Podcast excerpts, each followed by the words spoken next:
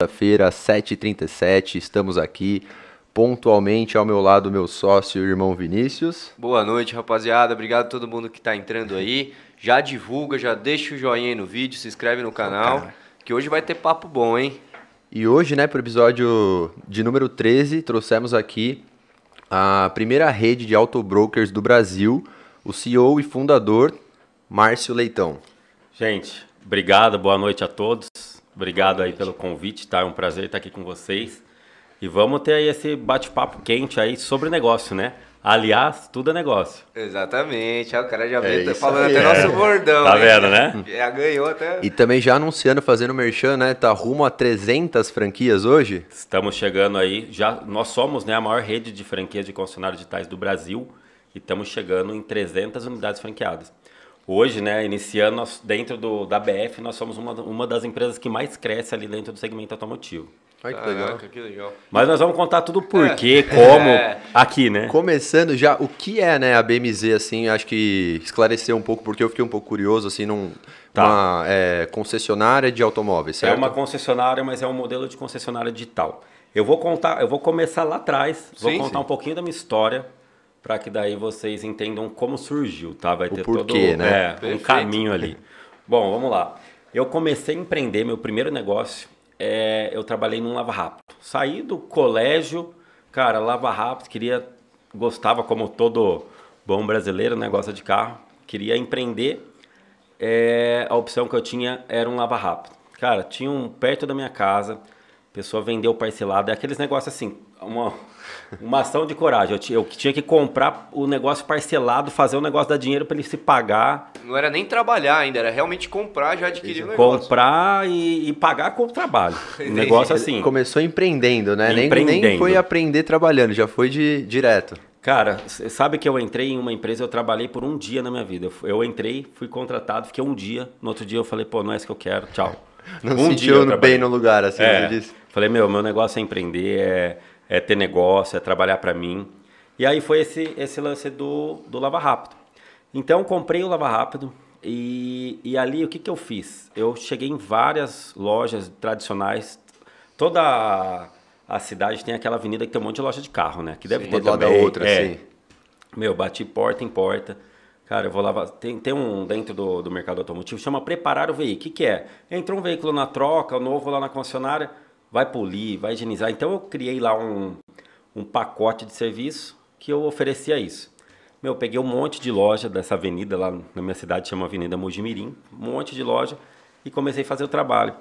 Só que o que eu percebi? Cara, eu, eu preparava um carro que chegou lá feio, deixava o carro perfeito, quando vê dali uma semana, pô, vendi o carro, o outro, ou vendi. Falei, caramba, gente. O me negócio é quente. É quente. Aquilo foi me chamando a atenção. Aí o que, que você começa a observar? Pô, padrão de vida do, do cara que tem a loja de carro. Falei, meu, os caras ganham dinheiro e tal, quero entrar nesse negócio. Foi aquilo foi me despertando muito interesse. Mas você tava caminhando, né? Tava pagando as contas, vamos Cara, dizer assim, lava pagando as contas do Lava Rápido. Então, assim, eu tinha meus clientes particulares e tinha esses clientes também. Né? E foi interessante, só um, um parênteses nesse pedaço já da história, que já foi uma oportunidade que você enxergou ali em loja e ofereceu o serviço de preparar Sim. o veículo, né? Exatamente, eu não queria depender, porque o fluxo de um lava rápido normal, cara, é, é quinta, sexta, para ele usar o carro fim de semana. A loja, no começo da semana, meu, ele tem que preparar para colocar o carro à venda. Então, era uma forma ali de rentabilizar, né? Uhum. Aí eu vi aquilo, só que qual que era o problema? Cara, ter uma loja de carro, meu, o investimento é caríssimo, né? Altíssimo. Estoque, né? Pô, dizer estoque. Você vai comprar um carro, é 80 mil, você tem que ter 20, 30 carros numa loja. Falei, meu, quero, mas como eu vou fazer isso? E manter ele no estoque também, né? Exatamente. Documentação, tá depreciando Da se não vende, né? da garantia, tem vários fatores. Mas aí, é, cheguei em uma das lojas, ele tinha um passatinho lá, cara. Foi o primeiro carro que eu vendi. Era um passatinho 86 branquinho. Ele virou e falou: Márcio, é, leva esse carro aqui, lava ele, mas não tava no padrão da loja dele esse passatinho, de 2.600 reais. Deixa na frente do Lava Rápido. Cara, eu dei um talento no, no passatinho, coloquei lá, vendi. Aquele passatinho, tipo, me deu 800 reais. E eu, tra- a- naquela época, o mês inteiro no Lava Rápido eu dava, tipo, 1.500. Isso que eu falo, quanto você cobrava, você lembra mais ou menos? Pra lavar o carro? É. Cara, era 15 reais, tinha de 7 reais. Imagina, você faz 800 na primeira Meu, venda. do- eu a hora que eu peguei, eu falei, pô, 800 reais, pô, é isso que eu quero, né? Começou ali. Só que aí, cara, eu falei, é, e, ne, e, nesse momento eu era assim, que eu acho que é uma das principais características de um empreendedor de sucesso é a coragem. Então sempre fui muito corajoso. Eu não tinha medo quando eu decidi comprar o Lava Rápido, quando eu decidi mudar depois de uma loja para uma concessionária digital, que foi, nós fomos o pioneiro aí no Brasil.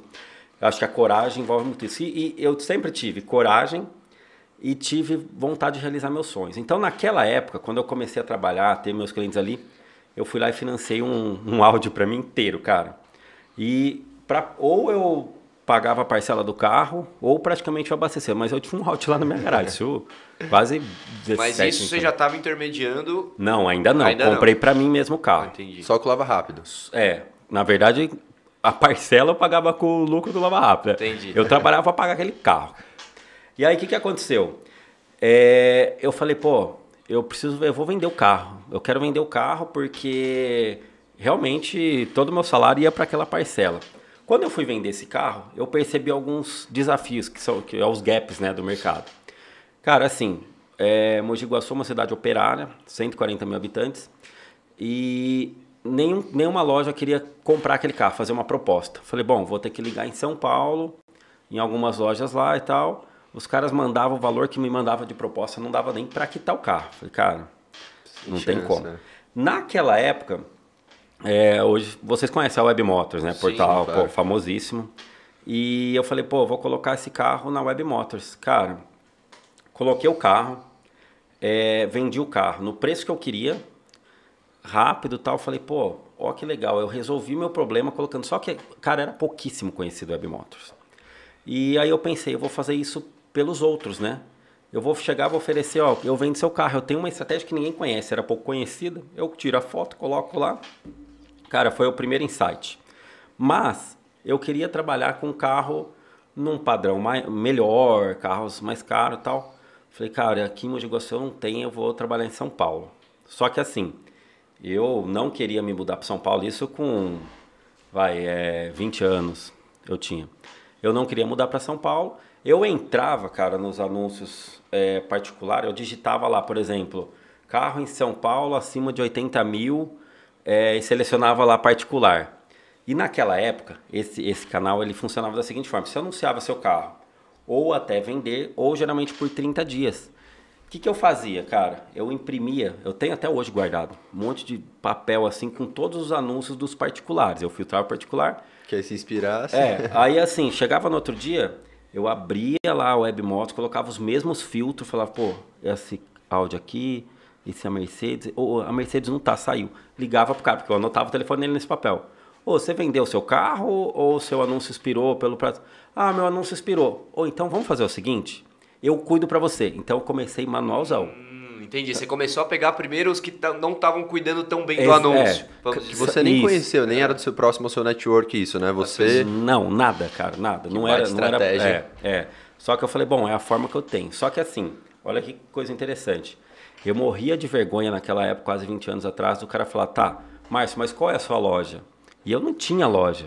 Se eu falo pro cara, não, é um negócio digital, eu não tenho estoque, na época dava vergonha, porque eu falava, pô, o cara, esse cara é louco.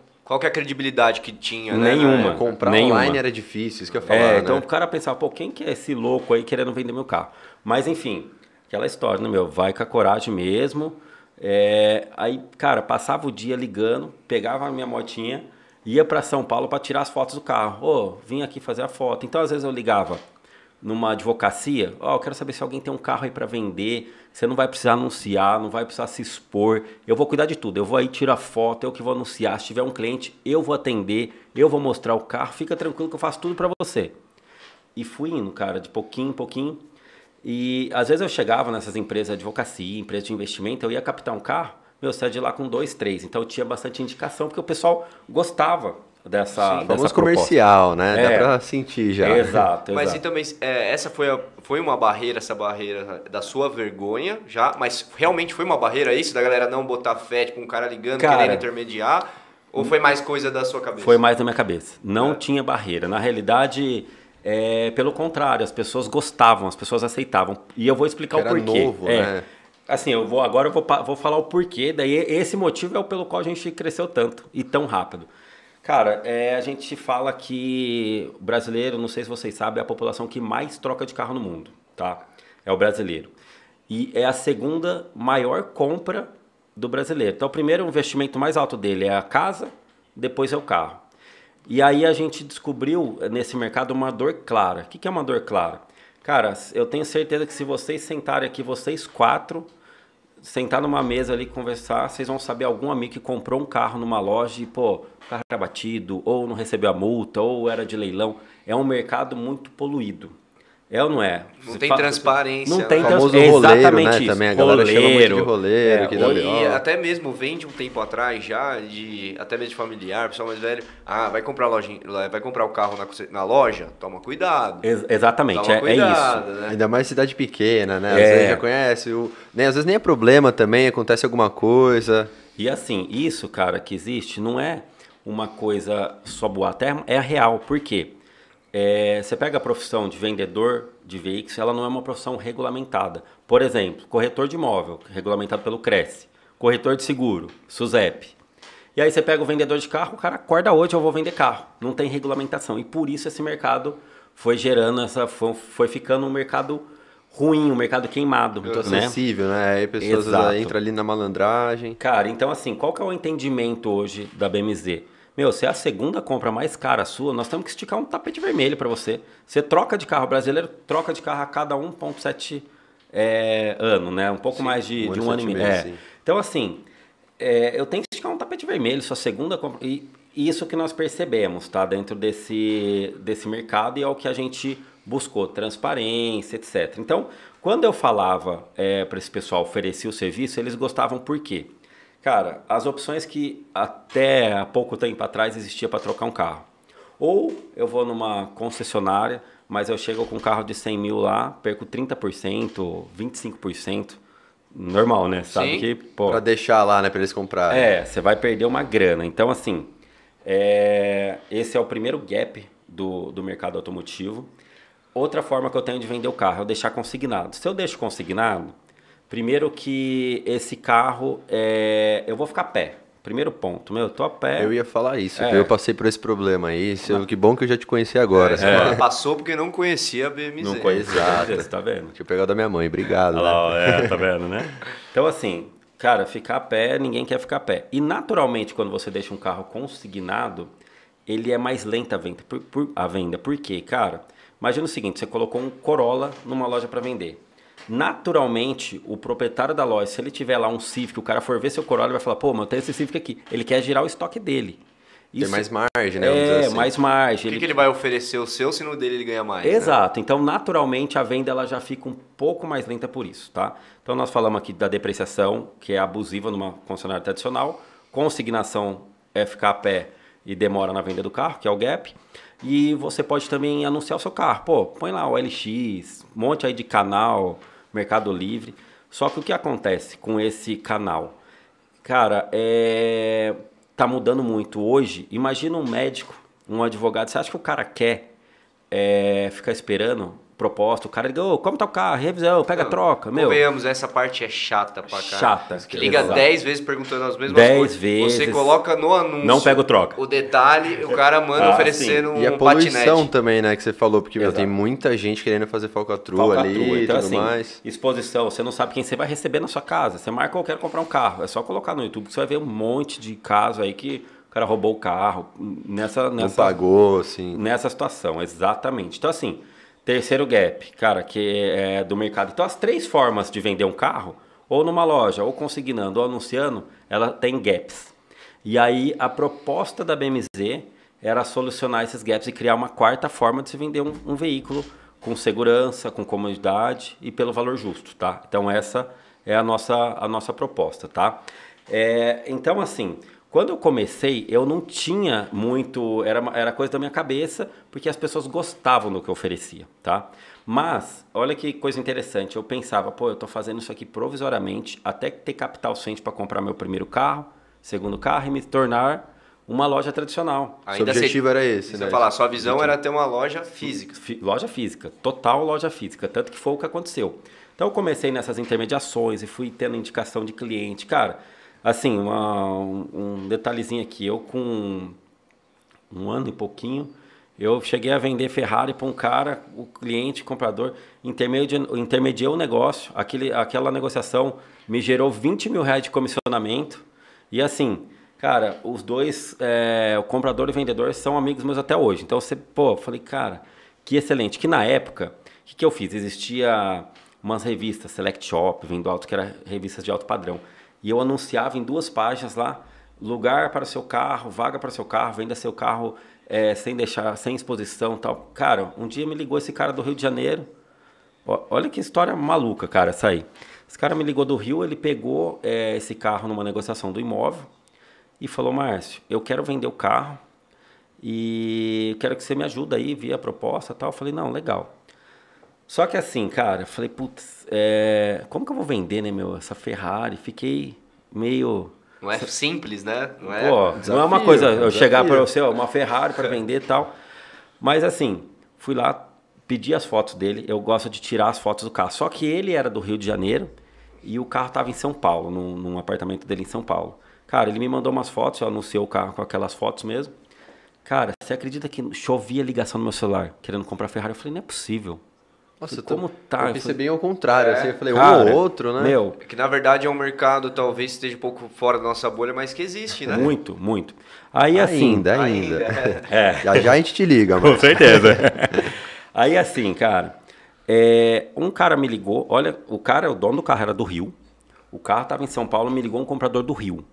Márcio, tem interesse no carro, só que eu tenho uma Mercedes, uma E350, eu quero colocar no negócio. Eu não tinha capital para bancar o carro e pagar a. Devolver a, a Ferrari, assim, é, né, vamos dizer e assim. O, e o dono do carro deixou claro, Márcio, não quero troca. Eu não ia falar pro cara, o cara quer dar uma Mercedes. Ele deixou claro. Entra aquele incômodo, né? Cara, é. E eu acho que é natural de todo negócio, no começo, você tem as suas inseguranças, vergonha.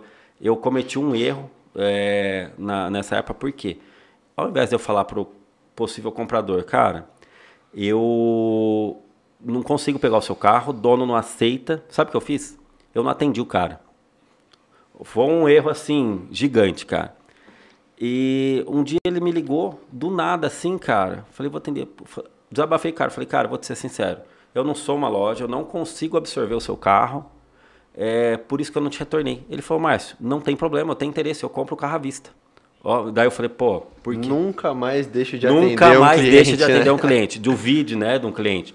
Aí foi o que aconteceu, cara. Juntamos, foi, comprou o carro. Então, assim, meu, um negócio que ficou marcado. E nesse mercado Caraca. a gente é, vê bastante, né, esse... Ah, eu acho que aquele ali não consegue comprar esse carro, né? A gente ouve muita história de cara que vai tentar é. comprar de chinelo, não é bem atendido. Toma, é, não, não pode ter isso, porque assim, cara, é, você, não, você, não tem, você não sabe, né, meu? Não, não tem ideia. Então, é, aconteceu essa situação, que é uma, uma curiosidade, né? Aprendizado, né? É. Mas assim, enfim, daí eu fui fazendo as minhas intermediações, fui tendo sucesso, tendo indicação fui crescendo, comprei meu primeiro carro, segundo carro. Quando eu tinha 24 anos, eu tô com 35, eu, eu comprei daí a minha primeira Ferrari. Eu comprei com 24 anos, fui lá, comprei com meu dinheiro Ferrari. Então, assim, falei, cara, tô realmente no, no caminho certo. Mas eu ainda tinha aquele negócio de que aquilo era provisório. Então, fui é, juntando capital, comprando meu carro, até que um dia eu tô lá num, num café na minha cidade, eu olhei para um ponto assim que tinha uns 100 metros quadrados, cabia quatro carros, mais bonitinho. Eu falei, bom, eu vou locar aqui, fui atrás, loquei. Só cabia quatro carros, que eram os carros que eu tinha, tá? Só que eu fiz. E era ca carros de alto padrão. Alto padrão, é. Carro assim, 200, mil, Sim. nessa faixa aí.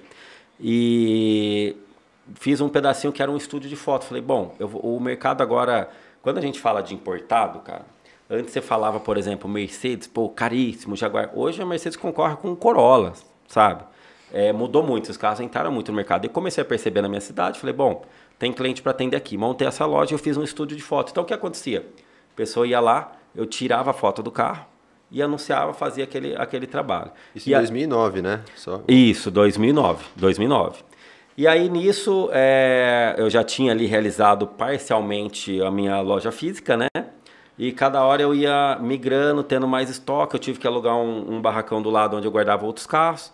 Aí quando foi 2017, eu já tinha construído uma loja bem maior, estoque 100% meu. Falei, pronto, realizei o que eu queria. E você não trabalhava com consignados, se quisesse deixar já ali? Um, um pouco sim, sim, um pouco eu trabalhava, mas o meu principal objetivo era ter carro em estoque. Mas você fazia isso, mas você continuava com aqueles clientes da carteira, trabalhando, conseguindo alguma coisa mesmo que estivesse ali. De intermediação, eu, isso. É, do online, quer dizer assim, você não fugiu do. Mesmo assim, você não, não, fugiu do online, né? Você não ficou focado só na loja. É, eu não fugi, mas confesso que a minha prioridade era a loja tradicional, era ter os carros fisicamente, tá? Dá muito então, mais trabalho também, né? Uma loja física Exato. tudo mais. Mas mesmo com esse insight que você teve dessa principal dor aí, você ainda estava com esse objetivo de então, ter a então, loja física. É, é que eu atingi isso, cara. Eu cheguei na loja física. Só que daí o que aconteceu?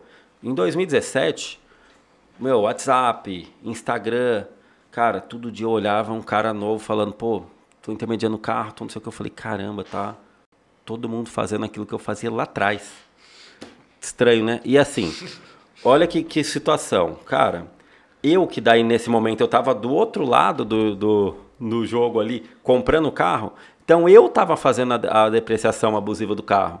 E aí eu comecei a perceber que clientes que eu tinha, eu mandava a proposta para comprar, mas ele deixava na mão de um desconhecido lá que fazia essa intermediação. Falei, bom, tá mudando aquilo que eu fazia, tá pegando agora.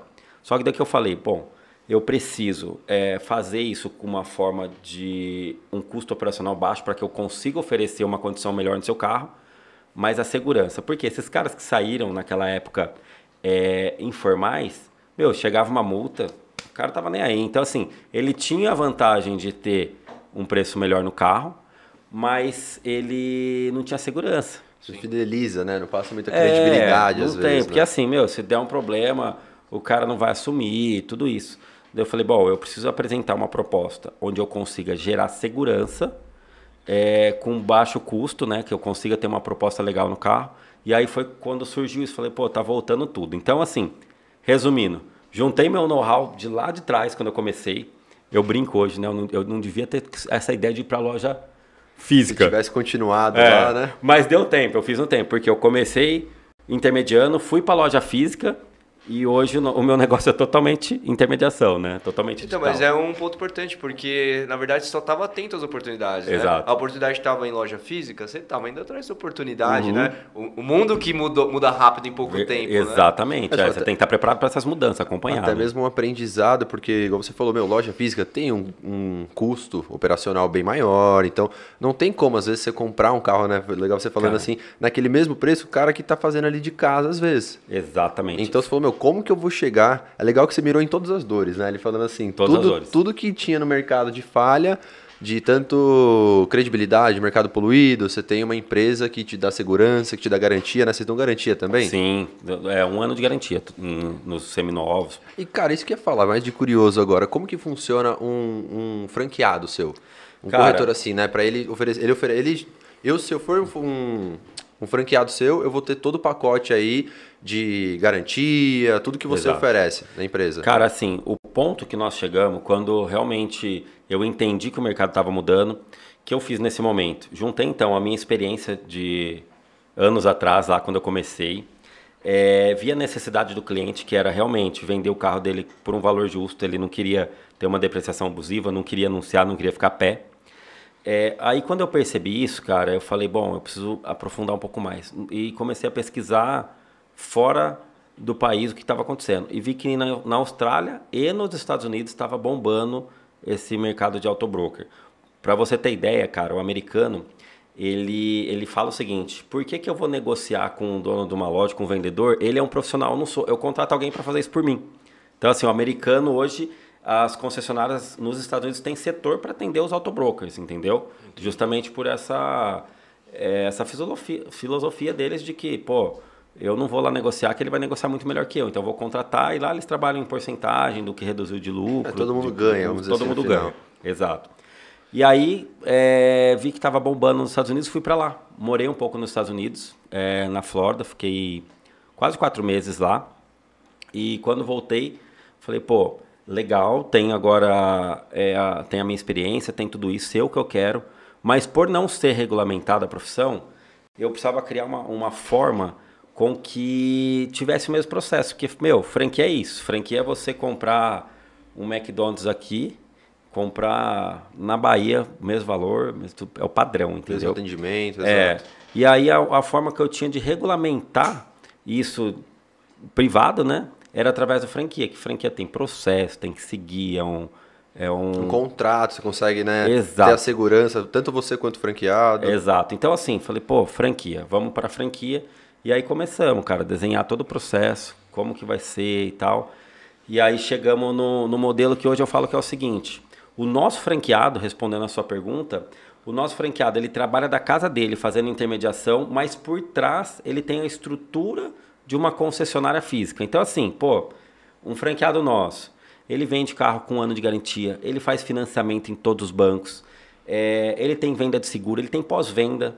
A gente, você vendeu um carro lá, você é um franqueado, tanto o vendedor, o comprador, pô, como foi, a gente entende. Então, assim, a gente faz de tudo para passar segurança. Na realidade, ele vai entregar é, para você um, um, um, serviço de qualidade, vai vender o seu carro por preço justo, com segurança de uma concessionária, com a estrutura de uma concessionária por trás. Mas como ele trabalha home, com, uma, com custo reduzido, ele consegue oferecer essa condição é, bem melhor né, do que entregar o carro numa loja. Por, porque o que acontece hoje? É, quando a pessoa vai numa loja, já deve ter acontecido com vocês, né? Chega numa loja, chega com um carro lá de 50 mil, o cara manda 40. O cara fica puto, oh, pô, pagou. Só que assim, por outro lado, fala porque nesse meu tempo eu tive dos dois lados. Sim. Cara, se uma loja compra um carro, olha, olha o risco que é de se ter uma loja física, tá? Carro é um bem que deprecia, né? Embora agora a gente teve essa toda essa mudança que já está normalizando, já está voltando ao normal, que teve a valorização de alguns casos, mas naturalmente é um bem que deprecia e não é pouco. Então, assim, eu estou aplicando, quando eu compro um carro para investimento, um valor num bem que deprecia, um bem que eu tenho, que eu não sei quantos mil itens tem que eu tenho que dar garantia de 90 dias. É um bem que eu tenho que manter a manutenção. Então, assim, independente de desse carro estar rodando, estar tá parado ali na minha loja, cara, garantia vence por tempo. Você tem que fazer revisão, né? Então, olha os custos. É, eu tenho que ter seguro da loja, concorda? Sim. É, é obrigatório isso? Não é obrigatório, mas, mas assim. Já pensou, então é lá ideal, leva né? tudo. É muito alto o valor agregado. Era uma né? coisa que eu tenho curiosidade. E IPVA, então, dono de loja? Então, ia falar isso, cara. Você chora, né? Não, você não tem benefício no Brasil nenhum. Você provisiona, desculpa, você provisiona assim? É, tem que ser provisionado, provisionado. Porque assim, cara, se você trabalha, eu cheguei a trabalhar com 6 milhões de carro em estoque. Meu, final do ano é 4% disso, não tem nenhum benefício. Deveria, porque o carro parado, ele não está rodando, não deveria. Exato. Mesmo para quem tem concessionária, não, não existe não, isso. Benefício, benefício nenhum, cara. Então, assim, no Brasil você vai pagar. Botar em Minas. 4%. Né? você é. bota em Minas e é, paga 2. O Minas é? vai pagar 2, mas tá lá os dois dele. É. Então, assim, cara, não tem benefício. Então, todo esse risco, quando eu vou lá e mando uma proposta baixa no seu carro, uma loja tradicional, cara, é um negócio tem um risco altíssimo. Eu tenho várias experiências para falar que assim, comprei carro que achei que eu ia vender em 90 dias, paguei PVA, o carro ficou um ano e dois meses lá, paguei PVA, depreciou, fiz manutenção e no resumo você vende o carro com margem negativa. É natural isso dentro do mercado. Então por isso que paga pouco. E como que nós mudamos isso? A partir do momento que nós entendemos que para eu te oferecer uma proposta mais justa, eu tenho que reduzir o meu custo, é, enquanto você está utilizando seu carro, está trabalhando a venda. Eu te ofereço, por ter menos risco, uma proposta melhor e você também vai vender o seu carro num preço mais justo. Então, a grande mudança que está tendo no mercado automotivo no Brasil é essa. O carro, ele, assim como Uber, maior é, rede de transportes do mundo, não tem um carro, Airbnb, cara, eu vou vender o seu carro sem ter ele. E assim eu consigo apresentar um negócio melhor, né? Claramente eu falo, né? É uma tendência que, assim, essas avenidas com um monte de loja, a tendência é sumir e se tornar tudo intermediação, tá? Isso é... A gente já está andando aí nesse caminho. E até mesmo antes de você continuar, pessoal que está acompanhando aí, está curtindo o bate-papo, se inscreve no canal, deixa o joinha, divulga para o amigo e amiga que gosta de empreendedorismo, gosta de negócio, que gosta de carro, já está falando um monte de coisa bacana aqui. Às vezes você que está pensando em comprar, vender, entrar nesse mercado, uma baita oportunidade aqui também. O Instagram da BMZ está no link aí também, se quiser seguir lá. É, o do Márcio também está lá, pessoal que quiser acompanhar. Compartilha alguma coisa no, no, seu, pessoal, assim, de, Opa, vamos lá. de conhecimento oh, também. Sim, com certeza. Então, seguir lá os dois, se inscreve no canal, deixa o joinha. Mandem perguntas, comentários, a gente vai acompanhar tudo aqui daqui a pouco, certo? Tem alguma certo. coisa que eu esqueci de falar que tem que falar pro pessoal? Não, de agora não, né? Então, beleza. E o que eu ia te perguntar, então, assim, a lógica do, da BMZ, vamos dizer assim, é... O, o, a principal os caminhos assim que eu penso quando o cara vai vender um carro, eu tô falando até por mim, né? Tá. Você vai na loja, o cara deprecia muito, né? Aí você fala não. Aí você geralmente recorre a você mesmo anunciar. Aí dá aquele trabalhão. Então, um exemplo. Você fala não também, né? É, você é, sabe é. o trabalho que vai dar. E aí, então, a BMZ justamente ataca nisso. Exato. A gente vai fazer essa parte chata de anunciar de só que com detalhe, né? De forma profissional. É, o, que, o que eu quero dizer com isso, tá? Por exemplo, é, já passamos aí por situações que, assim, caminhonete, você vendeu uma caminhonete, vamos supor que, sei lá, uma Hilux. O step da Hilux é embaixo, né?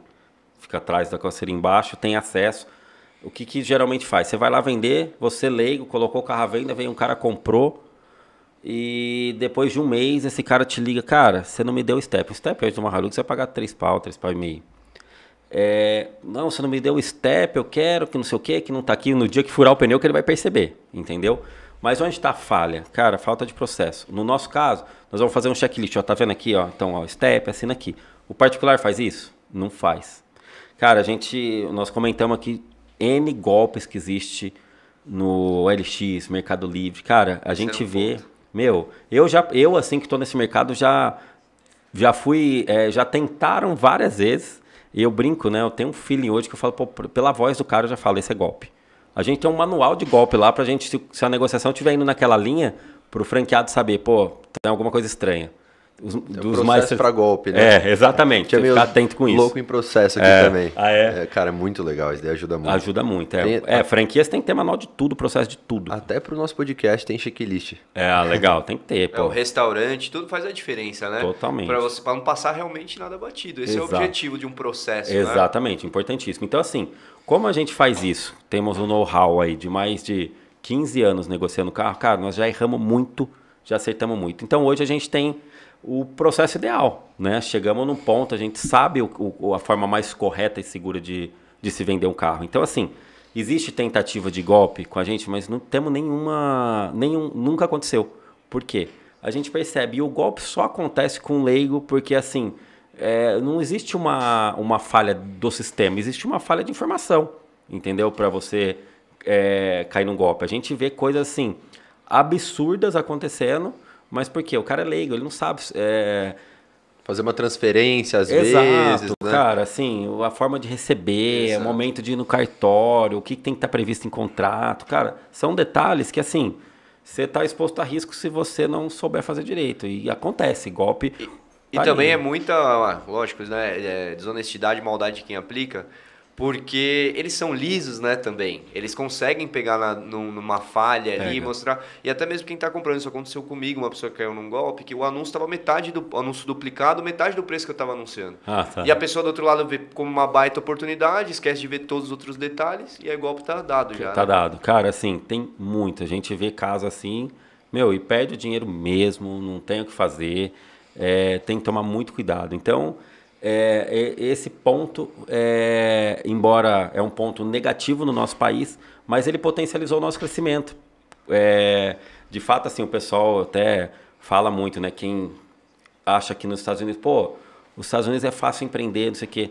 E, e, muito empreendedor fala, não, pô, o Brasil tem um monte de problema. E aonde tem problema que você tem que trazer a solução, né? Tem oportunidade. Né? Exato, oportunidade. O problema é você tem a oportunidade de trazer uma solução. Então, assim, são também isso soma ao, nosso ponto aí de 300 franquias em dois anos, né?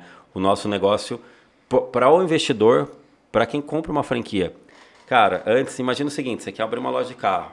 Meu, se você não tivesse, sei lá, no mínimo um milhão para você ter ali um pouco de estoque, um pouco de capital de giro para pegar uma troca, etc. Cara, você não abre uma loja. E fora hoje, o know-how, né, cara? Fora o know-how, Você é. tem que ser bem comercial, você tem que saber...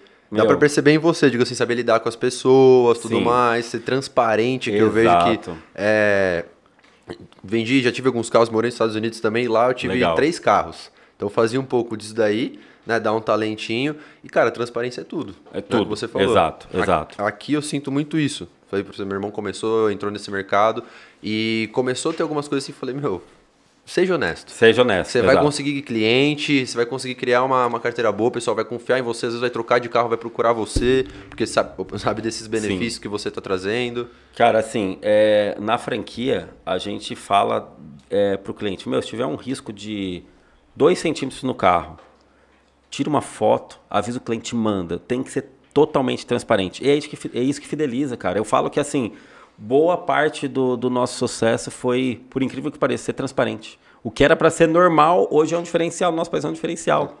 Coisa maluca, né? É, exatamente. O, o que deveria ser base hoje é o que realmente destaca. É, né? tem uma frase que fala, né? Se, se o malandro é, ele soubesse o, o, quanto é importante a, a, a, honestidade, essa seria a malandragem. Alguma coisa assim, uhum. né?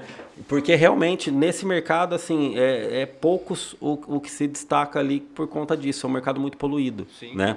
Então, tudo isso agregou aí para o nosso negócio. E, até, e só um ponto que é legal falar, porque às vezes é, o pessoal está acompanhando e fala, nossa, mas como é que eu enquadro isso no meu ambiente de negócio? Cara, transparência em todos os negócios sai na frente. Sai né? na frente. Desde é, é, a conversa com o funcionário, você tendo transparente, o que, que você espera dele, o que ele pode esperar, né? Exato. Só tem a agregar em todas as áreas, né? Com o seu cliente, se der algum problema, alguma coisa, ser transparente do que aconteceu. Isso a gente prega bastante aqui e qualquer negócio dá. Qualquer negócio. Eu acho que é um princípio ali para qualquer negócio, né? Universal mesmo. Universal. E assim, é, hoje o nosso franqueado ele não precisa investir um milhão, não precisa comprar carro para revender. Então ele sai de todos esses riscos de depreciação, de não sei o que, de dar garantia. E ele investindo, hoje a nossa taxa de franquia, taxa de franquia é o que ele paga para entrar, receber know-how, treinamento, uso da marca. Ele investe 28 mil reais. Ele é, a nossa franquia é home office, então você trabalha da sua casa. E qual que é o papel ali do nosso franqueado? O principal papel dele é, eu, vou, eu vou fazer uma semelhança para ficar mais fácil. Um corretor de imóvel, ele vai tirar foto da casa, anuncia e intermedia a venda do imóvel. Nosso franqueado também. E toda a parte burocrática para aquela negociação ela se tornar segura, nós temos o back-office lá, os consultores, é, temos jurídico, então é, parte de financiamento é feito lá. Então por isso que eu citei, né, que de dentro da casa dele, ele tem ali uma estrutura de uma concessionária, tem um, uma estrutura por trás dele que oferece tudo ali que o cliente precisa para credibilidade, para ter sucesso no negócio. Você conecta então todos os franqueados com a sua base? Com a minha assim? base. Então ele não faz todo o processo de venda? Não, ele faz a parte mais comercial. Ele faz assim, captação, captação mostrar o veículo, apresentar. É, a parte que é a mais arriscada, que é burocrática, né? Isso. Vamos dizer assim, transferência. Nós faz, isso, exato, aquilo. nós cuidamos lá tudo porque nós realmente sabemos fazer isso de forma segura. Então a gente já percebe se tem um sinal de golpe, de risco e, pô, para, ó, essa venda não, tá arriscado por isso, a não ser que o contrato seja assim, assado. Então a gente cuida tudo, de tudo isso, né? Isso é extremamente importante para o nosso franqueado. E assim, o que, que é legal, cara? Ele trabalha da casa dele com uma possibilidade é, altíssima de lucro. Por quê? Como funciona o nosso serviço, tá? É, embora nós vendemos carro, nosso produto final é um carro, nós prestamos serviço. Qual serviço? De intermediação da negociação. Então, eu vou vender o seu carro, o meu serviço é o administrar isso para você. Eu vou procurar um cliente, é, eu vou cuidar de todos os processos, eu vou fazer contrato, eu vou com você até no cartório, só quando o dinheiro cair na sua conta que você vai me pagar, entendeu? É, então, quando eu vou você quer colocar o seu carro à venda, você vai assinar um contrato comigo no qual nós vamos precificar o carro, né? Não adianta também, isso o nosso franqueado é treinado, não adianta, por exemplo, é, pô, você quer o carro seu de 80 mil, ah, eu quero 100 mil. Então a gente vai colocar na realidade, fala, pô, seu preço de mercado é esse, às vezes está muito abaixo, muito acima. Então é papel do franqueado, ele é treinado para isso, precificar de uma forma justa, né? Você faz todo o processo de treinamento, todo, com todos é. os franqueados, que falar. Isso, todo o treinamento. O franqueado, quando ele compra, ele tem parte de implantação, que é acompanhamento desde abrir empresa, quais quinais, cadastro nas financeiras, tudo isso, Fotos, site, a gente essas coisas assim também? Tudo, tudo. Ai, como atende, como mostra, como faz um test drive, a gente treina tudo. É, então, quando você assinou esse contrato comigo, vamos supor, precificamos seu carro em 80 mil. Nesse contrato diz que, se for vendido pela rede BMZ, é, 6% é a comissão é, por esse serviço. Então, você está lá usando seu carro normal, fiz os anúncios, tem gente me ligando, detalhe, tá? Eu não vou levar qualquer pessoa lá para ver o seu carro. Então, eu vou sentir... Faz uma peneira, É, né? pô, o cara realmente tem potencial, vamos ver. Pô, tem um cara lá que tem potencial. Vou virar, vou te ligar, fala, cara, deixa seu carro limpo aí. É, quinta-feira, às 10 da manhã, vai uma pessoa aí ver, mas eu vou chegar antes, vou aguardar. Então, assim, na quinta, eu chego aqui primeiro, você vai estar aqui dentro trabalhando, por exemplo, você vai me dar a chave, eu que vou lá mostrar. Tirar todas as dúvidas, já vou falar do carro, etc. Vamos supor que ele mandou uma proposta de 78. Eu vou chegar e falar, tem uma proposta de 78, te interessa? Se, se interessou, o valor, a, a, a, comissão é sempre sobre o valor obtido na venda. Então é sobre 78, tá? O valor negociado. Né, é, exato. E aí começa toda essa parte burocrática. vou levantar se tem multa, se tem débito, vamos fazer todas as pesquisas, contar, vamos, vamos fazer uma, uma vistoria física, que a gente tem uma, uma parceria aí com uma empresa alemã que faz essa vistoria, gerar um laudo, etc. Cara, e toda a parte de, se precisar de financiamento para ele, nós vamos gerar o financiamento. Resumindo, depois que eu mostrei o carro, basicamente é, eu vou trazer o contrato para você, te explicar. Você vai assinar o contrato, vai receber o dinheiro na sua conta, nós vamos no cartório, acabou, vamos comunicar a venda certinho, que para ter cuidado com essa parte de multa, né? Sim. E a partir daí nós vamos fazer o pós-venda, vai te ligar, não, não é nem o franqueado que cobra, viu, Isso meu 6%. Não. O trabalho do franqueado, então, termina nesse momento aí já do, no cartório, dinheiro na conta. Exatamente. Só, o suporte ele... é todo da franquia. Todo da franquia, exatamente. Ele capta e vende, né, vamos dizer assim, ele capta e vende. Ele capta e vende. Até porque, assim, até a parte de cobrança, faturamento aí do boleto, vamos supor, carro de 100 mil, um boleto de 6 mil reais que eu vou te mandar. A franqueadora vai te mandar um boleto de 6 mil. Por que, que a gente não deixa essa parte pro franqueado? Cara, às vezes é amigo Pô, mas faz aí para mim. Bom, você sabe que é tá assim, né? Prova, um... É, tá de prova aqui, negocia carro, sabe como é que é. Então, assim, cara, é aquilo que eu falei no início. É, você não vai chegar no McDonald's e vai falar, ó, o Big Mac tá 13,80, faz 13,50. Não vai fazer. Você profissionaliza, né, cara? Profissionaliza. Então, a, faz a pesquisa pós-venda. Cara, como foi aí? Legal, comprador, tá? Ah, então tá. Daí depois chega o boleto para você. Quando você paga o boleto, 4,8% disso vai para o franqueado, que é a receita dele, 1,2% é, é os royalties da franqueadora, né? Entendi. Parte dos royalties. Mas assim, então é um, é um, você viu que é um serviço profissional, pô, pós-venda, faturamento, financiamento. E para o nosso franqueado, é, embora esse serviço da intermediação da venda do carro, ele é o principal, não é o único produto dele, tá? Ele tem é, financiamento gera receita, ele tem venda de blindagem, ele tem venda de consórcio, é, o seguro do carro, a própria garantia que a gente dá de um ano, que agora futuramente vai para dois anos a garantia que nós vamos dar. Ele tem como colocar upgrades que gera receita para ele também. Cara, então assim, o cara que quer trabalhar com carro, trabalhar na casa dele, com essa puta estrutura por trás e com uma possibilidade de ganho assim excelente, é, é um puta negócio pro cara, com esse know-how que ele recebe. Tô até com vontade né? de entrar aí, eu adoro vender, cara. Já vamos trazer mais duas franquias, três, né? Porque ele vai comprar também. É. E, você falou, e, é um ponto interessante porque, assim, o franqueado, o cara que adquire o, o direito de poder trabalhar com a marca de vocês e tudo mais, é uma vantagem grande porque ele realmente só foca em captar e vender, não tem que se preocupar Exato. com o problema do carro, de no, tal. A grande maioria das pessoas que eu conheço que vão empreender e tudo mais, cara, acabam se prejudicando nisso. Porque são muito boas em vender, em captar, em criar uma conexão às vezes com o cliente, mas não sabe nada de abrir CNPJ, de jurídico, de, de transferência, nada, é. de laudo, onde faz mais barato, tem muito isso, né? Eu vejo que você tem muitas parcerias, então você consegue chegar num, num valor justo para o cliente. Exatamente. E assim, cara, a franquia, ela tem uma, uma essência, tem um dado, tá? Que 25% das empresas, elas é, que são negócios próprios, elas fecham nos primeiros dois anos de vida, dados do Sebrae. A franquia é 3% só que, que encerra as atividades. Mas por que, que isso acontece? Cara, vai você abrir um negócio de carro hoje, quantas cabeçadas que você não vai dar? Agora, meu, eu tô lá 15 anos errando, acertando, hoje eu vou te entregar isso pronto.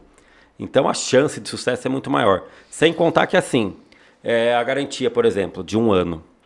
Hoje, se você decidir começar a vender carro, você não vai conseguir dar essa garantia. É uma relação que a BMZ tem com uma seguradora, que por sinal é de confiança. A gente não pede nem vistoria do carro, é uma relação de confiança. Então você não vai ter isso. Na franquia você tem isso.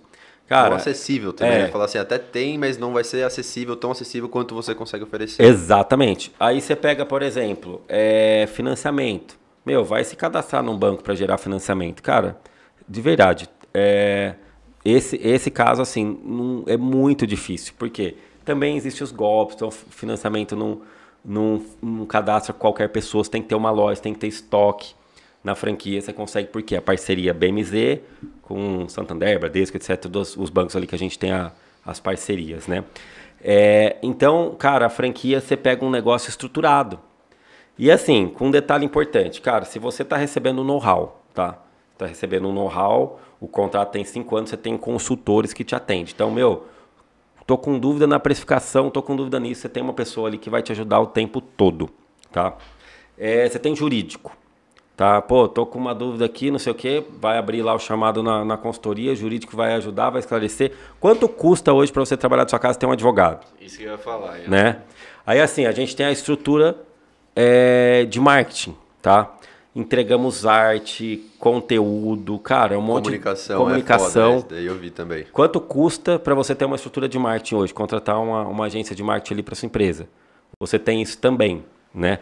Cara, então assim, se você somar tudo que, o que entrega uma, uma franquia para você ter a sua concessionária da sua casa, cara, o custo assim é, é irrisório perto do, de tudo que você recebe. E é isso que as pessoas que hoje investem, que hoje nós estamos aí com, cara, em praticamente inaugurando uma por dia, tá? Nós estamos com um ritmo aí de 30 ah, franquias por mês, cara, sendo, sendo inaugurada, é, passando por treinamento, etc. Temos um número aí de 1.200 unidades, chegar em 1.200 unidades em 5 anos, né? Faltam três só, na verdade. Nós estamos com Brasil inteiro hoje? Brasil inteiro, estamos no Brasil inteiro.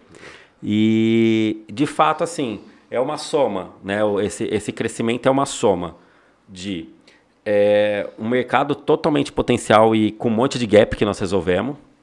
O cara empreender num negócio que realmente é lucrativo. Cara, um carro de, de 100 mil, se um franqueado vende um carro de 100 mil, ele coloca no bolso ali 4.800. É, de cara, só dos 4.8, sem contar receita de financiamento, receita não sei do que. Sem ter que ir no cartório, e só com, Só com o investimento inicial dele na franquia, se for ver. Exato. É. Então, assim, exatamente. Eu, eu tenho esse ponto para perguntar só, tá? É, um franqueado, acho que é interessante isso daí. Ele vai, eu quero ser um franqueado, por exemplo. Eu vou entrar amanhã na, na BMZ. Cara, como que eu vou ter carro para vender já? Cara, é um. tipo assim, é eu tô um... começando do zero. Posso é. usar o seu portfólio para oferecer? Total. Que é uma outra vantagem que a gente tem. Quando a gente fala de rede, é, você começou hoje. Você Aí suporte, o, né? é, o seu irmão aqui, ele quer comprar um Renegade branco a diesel, tá? Não sei porque, mas eu sempre falo Renegade branco a diesel, cara. Quando eu, tá na moda, né? É. E, e assim, você não tem esse carro mais caro. Você vai ver no, no, no nosso no sistema ali é, o franqueado de Ribeirão Preto tem um, o franqueado de São Paulo tem outro, você pode vender o carro dele. Entendeu? Então, assim, você já entra com estoque, isso que é legal. É um diferencial, tá? né? É, é lógico que nesse caso é dividido, 50% do, da receita é para quem captou e para quem vendeu. Você Nós temos uma ganha, política então? aí. É, sim, os dois ganham. Quem captou. Porque pode ser, acontecer o contrário. Você vai captar aqui um Honda Civic e o franqueado de São Paulo vai vender. Então ele te ajudou a vender. Então, isso, cara, é legal porque você, Muito aqui legal. na sua cidade, você vai ser o cara que mais vai ter estoque porque você está trabalhando no estoque da rede, entendeu? Sim. Então isso é, isso é muito é, é o legal. ganha-ganha que eu falei, cara. É o é ganha-ganha. É Só que assim, é, o que, que acontece? Esse é um dos pontos, né? Você já entra com, com estoque. E, e a facilidade que você tem de convencer é, um amigo seu, um, um cliente ali que você abordar, de falar, cara eu vendo seu carro, eu vou trabalhar a venda do seu carro, vou tirar fotos profissionais, eu vou dar um ano de garantia pro seu, no, no, no seu veículo. Seu carro vai estar à venda comigo e com todos os outros franqueados da rede. Nós somos a maior do Brasil. Então, cara, você tem tanto benefício seguro, que facilita. financiamento. É, meu, vou fazer. Então, assim, é fácil você conseguir agregar valor nesse serviço, sabe? Então, é bem interessante.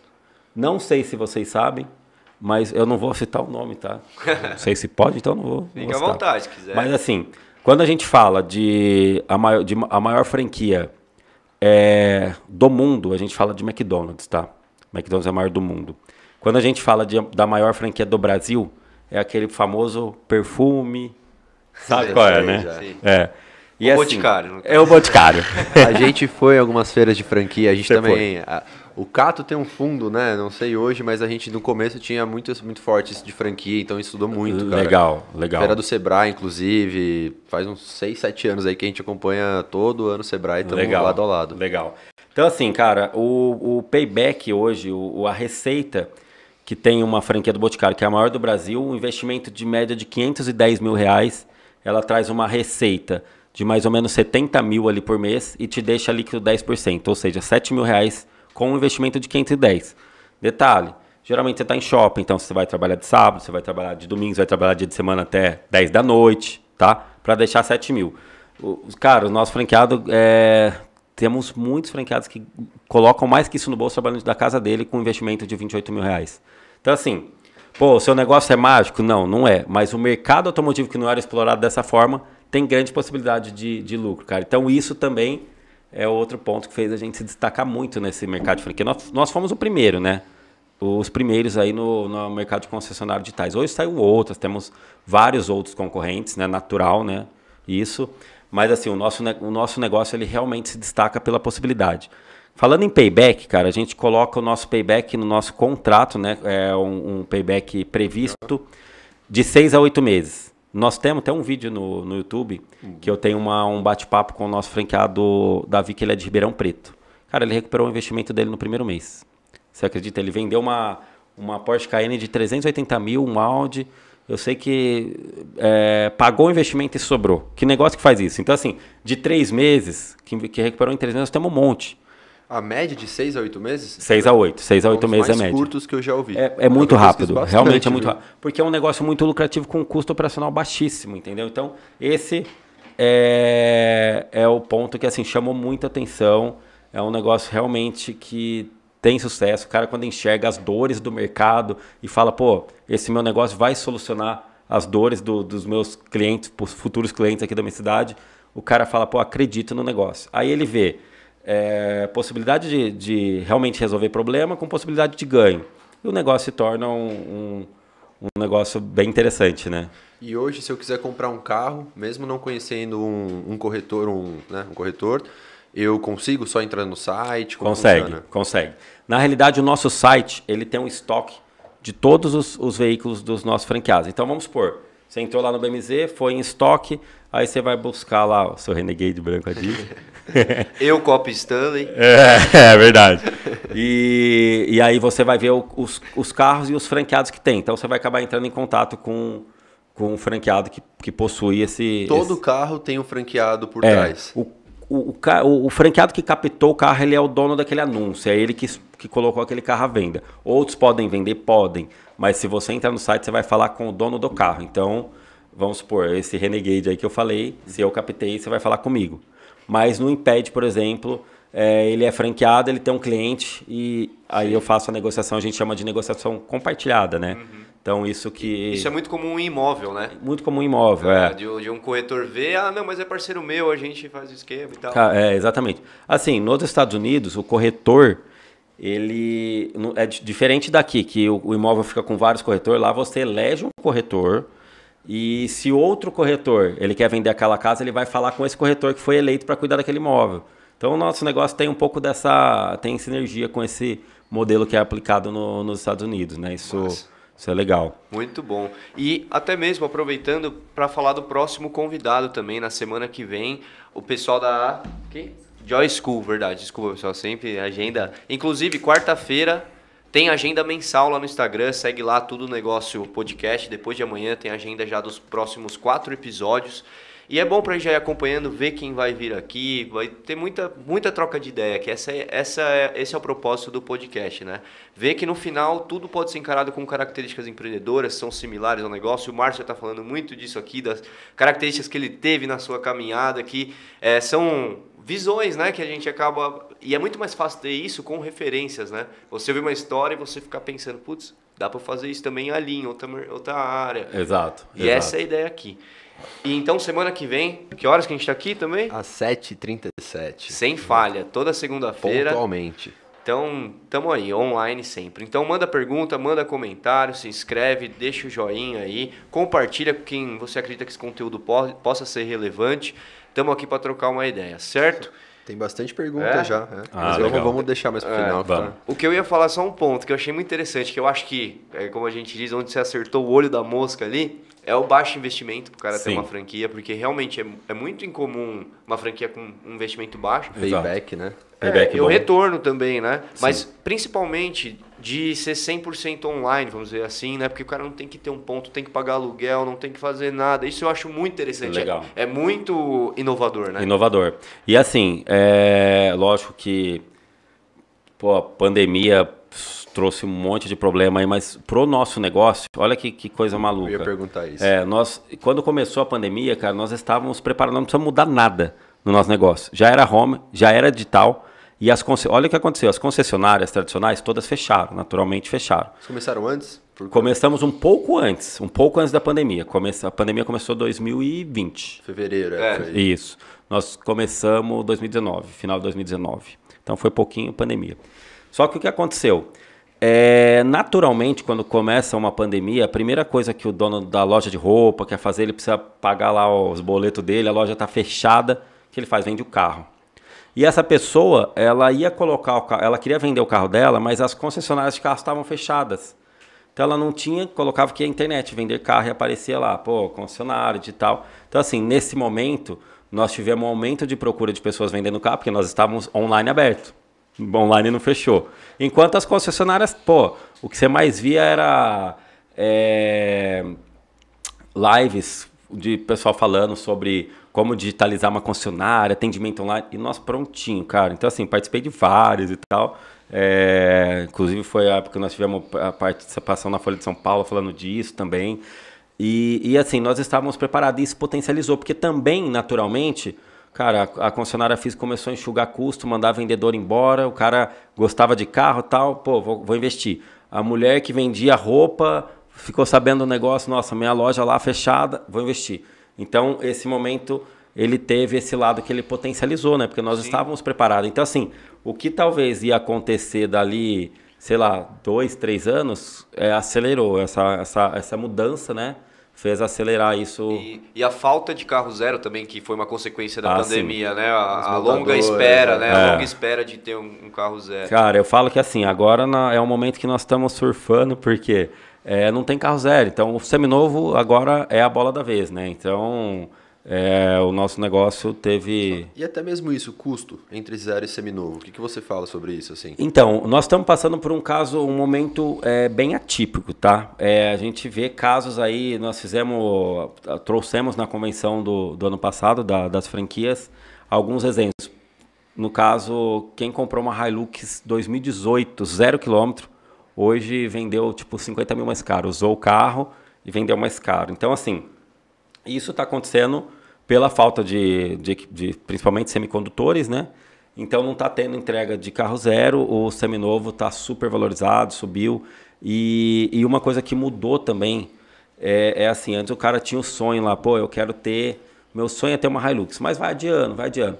E essa parte emocional de que, tipo assim, pô, posso pegar um Covid e morrer amanhã, o cara tá realizando o sonho dele, sabe? Então junta isso e junta que o carro, o cara compra hoje, ganha dinheiro, usa e ganha, isso vira oportunidade é, também, vira, ultimamente, vira né? oportunidade, né? É, então, assim, nós estamos surfando aí um momento excelente Mas mercado esse negócio de comprar e daqui a pouco tá 50 mil é um paralelo também interessante, porque se eu for comprar outro, o outro também valoriza. Naturalmente, naturalmente. Ela exatamente. acaba nem, nem, sempre ganhando dinheiro. Nem né? sempre, é. Então, assim, você vai comprar outro, você também vai pagar mais caro. Todos os casos valorizaram, né? É, exatamente. É. Para você, você só trabalha com seminovos, né? Não, não... Só seminovos, isso. Nós não estamos atuando no, no zero, só trabalhamos com carros, é, motos e caminhão, essas coisas não né? Até pelo formato, pelas parcerias que nós temos de financiamento, seguro, Mas garantia. somente carro, então? Somente carro. Carro de Caminhonete, passeio. essas coisas É, também, caminhonete né? sim, caminhonete sim. Mas moto, caminhão não. Mas não é um mercado que vocês pensam em atuar? Na realidade não, tá? É, bastante gente pergunta, pô, e moto e tal, mas assim, é, o papel nosso como franqueador é avaliar risco. Então, é um dos papéis, né? Então, assim, é, a moto é um item que a gente vê como um risco na hora de mostrar a moto, etc. Então, como o mercado é gigantesco para a gente explorar. O nosso foco também, é, né? é... pega uma motinha, né? Exatamente. E eu acho que até o, realmente o risco em golpe de moto, eu vi muito mais, né? Muito, porque é. acho que o valor é mais baixo. Exato. É, o Não. seu caso foi a moto, Foi, né? foi um cara... foi? Como foi o seu caso? É, resumidamente, um, um pilantra, um malandro, né? Copiou o link da minha moto, estava anunciando, e era uma Animax na época, tava na, na alta ainda, né? Logo que o preço subiu. Só que ele duplicou meu anúncio por... E anunciou mais barato, claro. 40% mais barato. E aí uma pessoa, é legal até contar a história, o pessoal fica esperto, né? E aí uma pessoa viu o anúncio mais barato, ligou lá pro golpista, né? E o golpista intermediou a venda Ele comigo. falou, ah, a moto tá com ele e tal, tô pegando um negócio, não fala. Cara, Exato. a gente conhece o golpe. Exatamente. É, a gente conhece. E eu percebi porque um amigo meu já tinha contado uma história que aconteceu com ele similar. Ah, e eu tá. falei, cara, beleza, só que eu só entrego a moto com o dinheiro na minha conta deixei bem claro, né? E aí apareceu um cara aqui pra ver a moto e tudo mais. Eu falei, cara, tá estranho, você realmente conhece esse cara, você sabe quem é? Eu não conheço, não sei quem é. Ele, não, tá tudo certo, pediu pra não falar nada com você. Eu, Beleza. Presente, cara, não foi? Algum é, tá estranha essa história, cara. Ele, não, não, não, não, não, não, tá tranquilo, é uma uhum. dívida, é um papo meio estranho. Eu falei, cara, tá estranho, eu já vi muito golpe, você não tá, você conhece realmente? Não, tá tranquilo. O cara entrou no carro e eu recebi um pix nesse meio tempo. Aí eu falei, pô, Pix, mas cadê o dinheiro? O dinheiro não caía. Aí eu chamei o cara, falei, cara, tá aqui o comprovante, mas o Pix não caiu. Putz. Ele, não, pera aí que eu vou ligar para ele. Ele faz isso para você poder ir no cartório, preenche o recibo. Daí ele manda pro, pro cara, pra vítima que tá hum. comprando. Aí quando ele vê o recibo preenchido porque você achou que tinha um Pix, uhum. ele vai e paga. Daí ele fala, paga, só que daí ele passa a conta dele, entendeu? Então, assim, essa é a estratégia desse golpe Exato. aí. É um golpe que eu falo que hoje é um que está sendo muito usado, sabe? É, tem que tomar muito cuidado com, com, com esse golpe que está acontecendo bastante. Mostra tem vítima, assim, demais caindo nesse golpe. E eu fui descobrir depois, cara, que realmente é uma máfia. Existe um escritório do pessoal responsável por fazer isso. Uma empresa com meta para eles baterem de golpe. É um negócio, quadrilha, é um né? crime organizado, é literalmente. Organizado, é. Não, assim, de fato, é, é assustador a quantidade que tem. Eu a Maiana já viu de ligar e eu falar assim, eu coloco no Viva Voz pro vendedor do lado, ela fala, ó, isso aqui é golpe. Daí eu vou sentindo, eu vou dando corda para ensinando a pessoa, ó, tá vendo? Ele vai falar isso, vai falar. Então, assim, com, pô, você fica um tempão no mercado, você vai aprender, Sim. né? Não, então, ótimo dar essas dicas, porque é. uma que eu vi, pelo menos no meu caso foi assim, os golpistas só ligam no WhatsApp. Sim. Não sei se é uma regra geral, Sim. mas é, todo o pessoal que eu conversei que teve similar, a similaridade disso é que todos só ligavam no WhatsApp. Não era, tentava ligar normal, não existia um ah. número, só no WhatsApp. Cara, eu cheguei aí para São Paulo ver um carro dentro do shopping. O, era uma quadrilha, né? Eles colocaram, era uma, uma Rev 4, eu tava indo comprar esse carro para uma cliente minha. E assim, os caras colocam até uma cadeirinha de criança para passar aquela sensação, carro de família, não sei ah. o quê. Meu, só que assim, se eu for contar todas as histórias que eu já quase passei aqui, cara, nós vamos ficar até o Natal aqui. Mas assim, resumindo, é, eu desconfiei, né? Fui, eu, a gente tem esses mecanismos que você vai pegando e tal. E consegui ligar para o cara que. O carro era um dublê, tinha um documento falso, recibo falso. Ele chegou aí no cartório reconhecer tudo. O negócio é muito bem feito, tá? Ah. É, e eu cheguei a ligar para o dono real do carro. Falei, cara, o seu carro tá vendo, mandei as fotos, que eu tirei as fotos do carro. Ele falou, pô, como assim o carro tá aqui na minha garagem?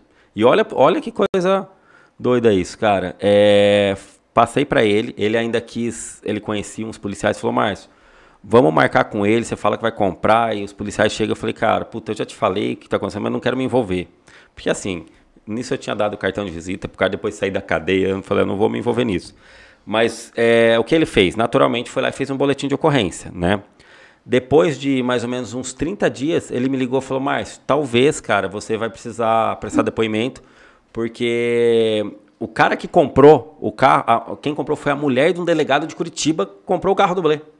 Então, assim, Venderam um carro ainda, é, então. É, sim, outra pessoa caiu, Nossa. entendeu? Então, é, aí ele até me ligou contando e tal. Mas, cara, tem muito golpe, tem que tomar muito cuidado, sabe? É... tem alguma dica, assim, principal que você fala pra galera? Pra... Tem. Pra ter esse cuidado? Cara, a principal que, assim, é, você já vai resolver uma boa parte do problema, que é o exemplo que ia acontecer nesse seu caso, cara. Compra na BMZ. também, também, é. Depois dessa, mas eu vou dar uma dica de ouro aqui. Boa. Cara, pagamento de carro sempre na conta do dono do carro. Não existe isso. Então, assim, ó, se esse cara tivesse essa, essa dica, esse que estava comprando a sua moto, ele não caía, porque aonde ia até o golpe? Ele pagava na, ia pagar na conta do golpista. Se ele paga na sua conta, a moto está no seu nome, é, ele minimiza, vou falar para você que 80%. Porque ainda assim, existe golpe que você paga na conta do cara e daí, puta, é uma história longa, mas tem também, sabe? Tem de quanto é jeito, na verdade. vai inovando até vai inovando, golpes, né? vai inovando, cara, vai inovando, é impressionante. Então, Não, assim, puta dica, mano. é, é, É- bem legal é- é tomar esse cuidado. falar, é legal essa ideia que a gente tá trocando porque você vende carro, né? E muitas vezes nos mercados a gente vê o pessoal meio. Não tem essa abertura pra tá falando, tá dando as dicas, contando a vivência, fala, pô, esse é meu segredo, tudo mais. Não. Meu, tô aqui, né? Tipo, tenho certeza, muitas pessoas estão vendo e estão acompanhando a gente, às vezes trabalham com isso, ou têm interesse. Com certeza vai agregar para as pessoas continuarem fazendo, às vezes do mesmo jeito. Tenho certeza absoluta que vai despertar muito desejo nas pessoas ir atrás de você, entendeu? Porque, cara, você encurta o caminho. Sim, com certeza, Né? curto então, muito. tipo é. assim, ah, a porcentagem é menor, só que, meu, você não tem dor de cabeça. Dor de você cabeça tem um. é. Você vai ter uma base ali que vai te dar uma Exato. E até mesmo, você falando, veio um negócio interessante, porque assim, a gente comentou aqui que até mesmo se o cara não, não conseguir captar carro, prospectar, né? Ele também consegue vender carro dos outros. então, se Consegue o cara, ah, não quero pegar carro esse mês, vou só trabalhar os carros que tem na plataforma, ele pode. Exatamente, pode. Mas a gente, desde esse treinamento comercial, como que eu vou captar, onde que eu vou oferecer, Incentiva, como que eu vou captar. A maior margem como- também, É, né? exato. Então, assim, cara, franquia é um modelo de negócio de sucesso, tá? Então, assim, você não precisa entender nada. Por exemplo, se eu comprar agora uma pizzaria, franquia de pizzaria, né? Eu não sei, cara, como faz a massa da pizza. Eu vou aprender, ó, você vai pôr quatro azeitonas, vai deixar no forno sete minutos, sei lá quanto tempo, tanto, tantas gramas de queijo. Então, assim, é, franquia tem essa essência, você não precisa conhecer nada do mercado. Então, às É vezes as, padrão as pessoas. processo, né, é, padrão assim. e processo. Às vezes as pessoas, nossa, mas como eu vou? Eu não entendo nada de carro, não sei ver, não sei. Cara, é para isso que você está comprando uma franquia. Para justamente você aprender tudo sobre aquele negócio, é transferência de know-how. Mas uma coisa que eu, eu, eu gosto de deixar claro para quem vai investir, e assim, não é nem só para quem vai investir na franquia BMZ, eu acho que aí a gente entra num, num assunto aí de empreender, cara. É, tem que estar disposto a pagar o preço, né? Porque assim, a gente percebe, é, tivemos naturalmente na- no, no começo da venda de franquia, algum, hoje eu falo que, é, que foi falha, né? Que a gente vai aprendendo aí. Mas assim, nós chegamos a vender franquia para quem a gente deveria ter falado, não, meu, você não tem um perfil para o negócio, sabe? Só estudo de perfil, ia perguntar isso. É, exato. Porque assim, ó, é, nós tivemos até um caso que sempre comento dele. O pai foi lá na, na franqueadora, conhecer a franqueadora com o filho. Sentamos na, na mesa de reunião e, e aí ele falou, não, ele saiu da, da- do colégio e tal, quer, não quer estudar, não sei o quê. Só que assim, cara, o menino quieto entrou mudo, saiu calado. O cara não queria, era o pai que queria. O menino acho que falou que gostava de carro. Nós chegamos e falamos, cara, nós não vamos conseguir resolver o problema do seu filho. Ele tem que querer, ele tem que se esforçar, ele tem que se dedicar. Abrir um negócio, abrir uma franquia, vai encurtar o caminho. Mas, meu, é um modelo de negócio de sucesso, não é garantia de sucesso. Não é verdade? Então, assim, qualquer negócio, pô, é, ou, ou se a gente franquear o, o restaurante aqui de vocês, eu posso ficar tranquilo. Eu vou, Não, exato. São vou- os dois pontos, né? Tem uma responsabilidade sua nisso, Sim, né? Da sim, BMZ claro. nisso. E também é, tem que ser claro que o cara precisa trabalhar. Também não é, Cara, botei lá, é. tem carro, vamos vender, vai ser... Estudo de perfil, vocês fazem isso Sim, hoje? fazemos, fazemos estudo de perfil. Por quê? Justamente por esse problema. Nós tivemos também um caso que nós negamos também que ele chegou, esse candidato era, era do Paraná, lá, não lembro se Cascavel. E a primeira pergunta que a gente faz, por que, que você quer abrir um negócio? A resposta dele foi, ah, eu quero ficar mais tranquilo, tirar o pé. Cara, falamos, pô, agora que você vai pôr os dois pés, empreender, então assim... Quero Você ter fala- tempo, eu quero ficar É, sossegado. Aí cara. você fala pra ele, cara, então procura um emprego. Exatamente, exatamente. Então, assim, acho importante a gente entrar nisso, porque eu falo claramente, a gente faz umas lives lá com os pessoal que tá negociando, que quer comprar. Meu, acaba a, a live no final, eu falo, cara, mas não compra o negócio se você acha que você vai ficar aí parado, que a franqueadora vai depositar dinheiro na sua conta no final do mês. Não é isso que acontece. E, e é importante, porque, cara, qualquer negócio que você vai empreender, você tem que focar no negócio, né? Então, gosto muito de falar isso, porque é, é importantíssimo, né? É, e porque o franqueado, ele é, tem que ser um empreendedor, né? É Ele importante falar ser. isso, né? Tem que ser. Cara, assim, é, eu falo, né, que as características principais aí do, do empreendedor, eu coloco primeiro a coragem. Eu acho que assim, cara, se não tem coragem, eu acho que todo é, o bom empreendedor, em algum momento, ele teve que tomar uma, uma atitude de, de, de, de coragem. E, inclusive, tem uma pesquisa, ela é uma pesquisa americana que fala que as 500 maiores empresas do mundo, o que o fator de, o principal fator de sucesso foi a coragem, né? De, legal, de, de tomar, é, de tomar a iniciativa, de começar. É, mas ele tem que ser resiliente, cara, porque assim, meu, é, às vezes o cara vai empreender e acha que aquilo é um mar de rosa. Vai ter dia bom, vai ter dia ruim, vai ter dia péssimo. Quantas vezes eu não montei no carro para ir para São Paulo mostrar um carro, chega lá o cliente não apareceu. Cara, rodei quase 200 quilômetros. Então assim, aí eu vou fazer o quê? Vou desanimar? Meu, faz parte do negócio. Então, acho que, que é importante, né? E, e o terceiro, acho que é a informação. Pô, o cara que não se informa, que não faz benchmark, tá cheio da, de empresário que fala, pô, tá difícil, não sei o que, tá, mas qual foi o último livro que você leu? Seu concorrente é quem? O que, que ele tá fazendo? Uh, não sabe, pô. Não é verdade? Então, assim, não adianta você pegar um negócio, uma franquia, seja ela. Vocês já assistiram Fome de Poder? Sim, Umas claro. 10 é, pô, Fome de Poder é o resumo disso que eu tô falando. Tem uma hora que o cara chega lá e fala, ele vende uma franquia do McDonald's para um cara que só queria saber de jogar golfe, e ele chega com o lanche lá, ó, tem dois hambúrguer, não sei o que, não é dois hambúrguer.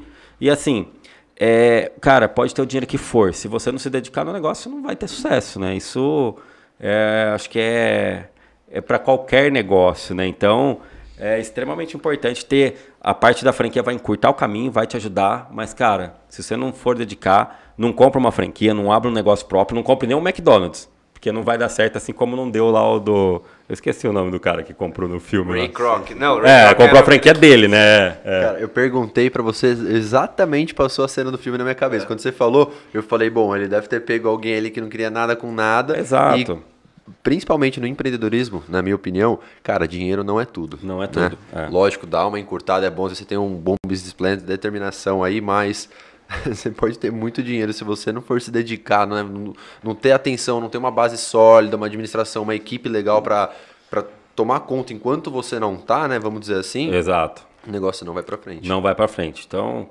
realmente, é, eu acho que a franquia, assim, ela tem uma porcentagem que te ajuda, mas ela não faz por você. Concorda? Sim. Com certeza. É. Então, mas isso é uma. A gente está há sete anos, né? A gente falou para você, com, com o restaurante, vamos dizer assim. E é, a gente teve que aprender tudo na marra. Né? Então esse é um, um negócio interessante realmente da franquia para quem pensa às vezes pô, é um caminho é, são vamos dizer assim dicas né dicas coisas que é tão simples para quem já passou por aquilo mas para quem está começando tem que aprender na raça é, é demorado é doloroso vai custar né vai Exato. custar para aprender vai vai vai ter realmente custo financeiro, né? Uhum. Errar e tal. Tem que abrir né? mais que entra é. coragem, né? Você tá disposto a gente ficar sem prolabore por sei lá quanto tempo para segurar, porque você sabe que às vezes é uma crise que tá vindo, é um, é um momento, né, que igual vendas, cara, às vezes esse mês não foi bom, você sabe que Exatamente. vai existir agora, não, segura que mês vem vende 50 natural. carros, entendeu? É. E assim, essa é, quando a gente fala aí de tomar uma, uma uma decisão corajosa, né? A coragem é um ponto importante.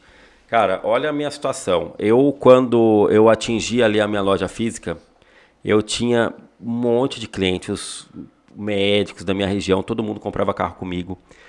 E eu tinha um negócio extremamente lucrativo, tá? Esse negócio, a loja física minha estava muito consolidado, estava bem tranquilo, negócio seguro. Mas ainda assim, eu vendo essa mudança, eu tive que, querendo ou não, tirar o pé do negócio totalmente certo para investir num negócio totalmente novo, maluco, que não tinha no Brasil, novo, é, então, assim, no meu caso foi essa decisão corajosa. Brigou com todo mundo, né? Não, todo mundo. Assim, cara, às você vezes tá até. maluco? Como a, você vai fechar É, agora? exatamente. Eu não cheguei a fechar, mas assim, cara, desses milhões que eu te falei que em carro, uma parte eu tive que investir, pra, pô, morar fora, não sei o quê, começar a fazer curso, treinamento, contratar uma empresa para fazer a formatação da franquia. Cara, foram dois anos mais ou menos é, preparando tudo, né? Antes de, antes de 2019.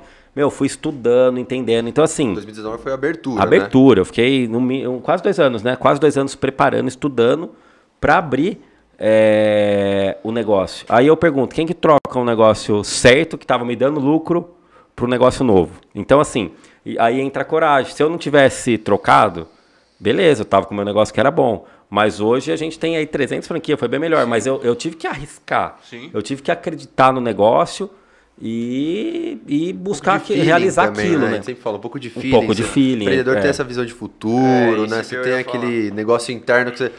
Por que podcast, né? Você perguntou quando a gente chegou aqui. Meu, tendência. Tendência, Cara, total. o dólar, a gente vende salmão. Sim, é dólar, sim, sim, então sim. vamos vamos estar diversificando e é, são coisas que acho que aquecem o empreendedor. É Exato. muito gostoso você estar, pô, estamos fazendo network. Exatamente, com certeza. E esse acho que foi um ponto de em reflexão interessante, né? Você tomar essa decisão aí de esquece loja física como digital. Aí entra três características que eu acho que é importante também do empreendedor, que é a visão, você enxergar ali, né, que a, a tendência era mudar esse Claro. cenário em breve, vamos dizer assim, né? Visão, coragem de largar outro e competência de realizar. Competência. É, tem que ter a competência, com certeza. Pô, planejamento. Você tem que ter planejamento do seu negócio. Como que eu vou estar daqui em num curto, médio, longo prazo? Tem que estar tudo muito bem planejado, né? Então é uma soma de fatores ali que você vai buscar o sucesso. E, e essa parte da resiliência, quando a gente fala.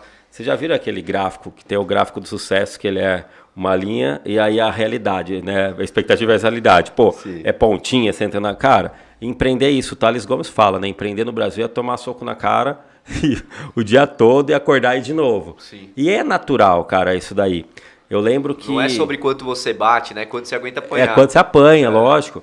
E assim, é, eu lembro que eu fui. Quando eu fui fazer o meu primeiro curso, cara, de franquia, eu queria, tinha que entender desse mercado, comecei a me aprofundar. E chegou lá na hora, cara, tinha uma sala, foi em São Paulo esse curso, tinha uma sala, devia ter uns 30 empresários. E é ótimo para networking e tal. E, e aí começou todo mundo se apresentar, ó, eu tenho aqui uma lanchonete, eu tenho... é, eu lembro que tinha um cara que tinha uma empresa de placas fotovoltaicas, queria franquear, é, outro corretora de seguro, outro de viagem, hamburgueria, pizzaria, etc. Tudo tradicional, cara. Aí chegou na minha vez e falei, caramba, como que eu vou falar aqui que eu, que eu vou franquear uma concessionária digital, né? Mas aí peguei, falei e tal. Aí deu o coffee break, cara. Chegou esse cara, não vou esquecer, esse cara da, da placa solar aí. Ele chegou em mim e falou, Márcio, cara, você vai é, franquear um negócio de concessionária digital, cara, mas como assim? Tipo, desdenhando total, sabe? Então, assim, falo isso porque eu sempre lembro do cara, porque é natural, cara. Às vezes você vai iniciar um negócio e, meu, é, uma boa parte das pessoas vão, vão te desanimar. Ô, pô, mas isso aí tá saturado. Você vai ser advogado, isso aí vai acabar, essa profissão vai acabar, isso aí é não sei o quê. Então, vai assim. trocar o certo pelo duvidoso, você já tá com uma loja. Exatamente. Então, assim, cara, o cara que quer empreender, ele assume risco, ele tem que ter a visão e enxergar. Pô, meu sucesso vai estar lá, eu vou buscar. Porque, de fato, cara, é, é- isso faz parte, né, da- desses tropeços, né, que a gente, o empreendedor tem.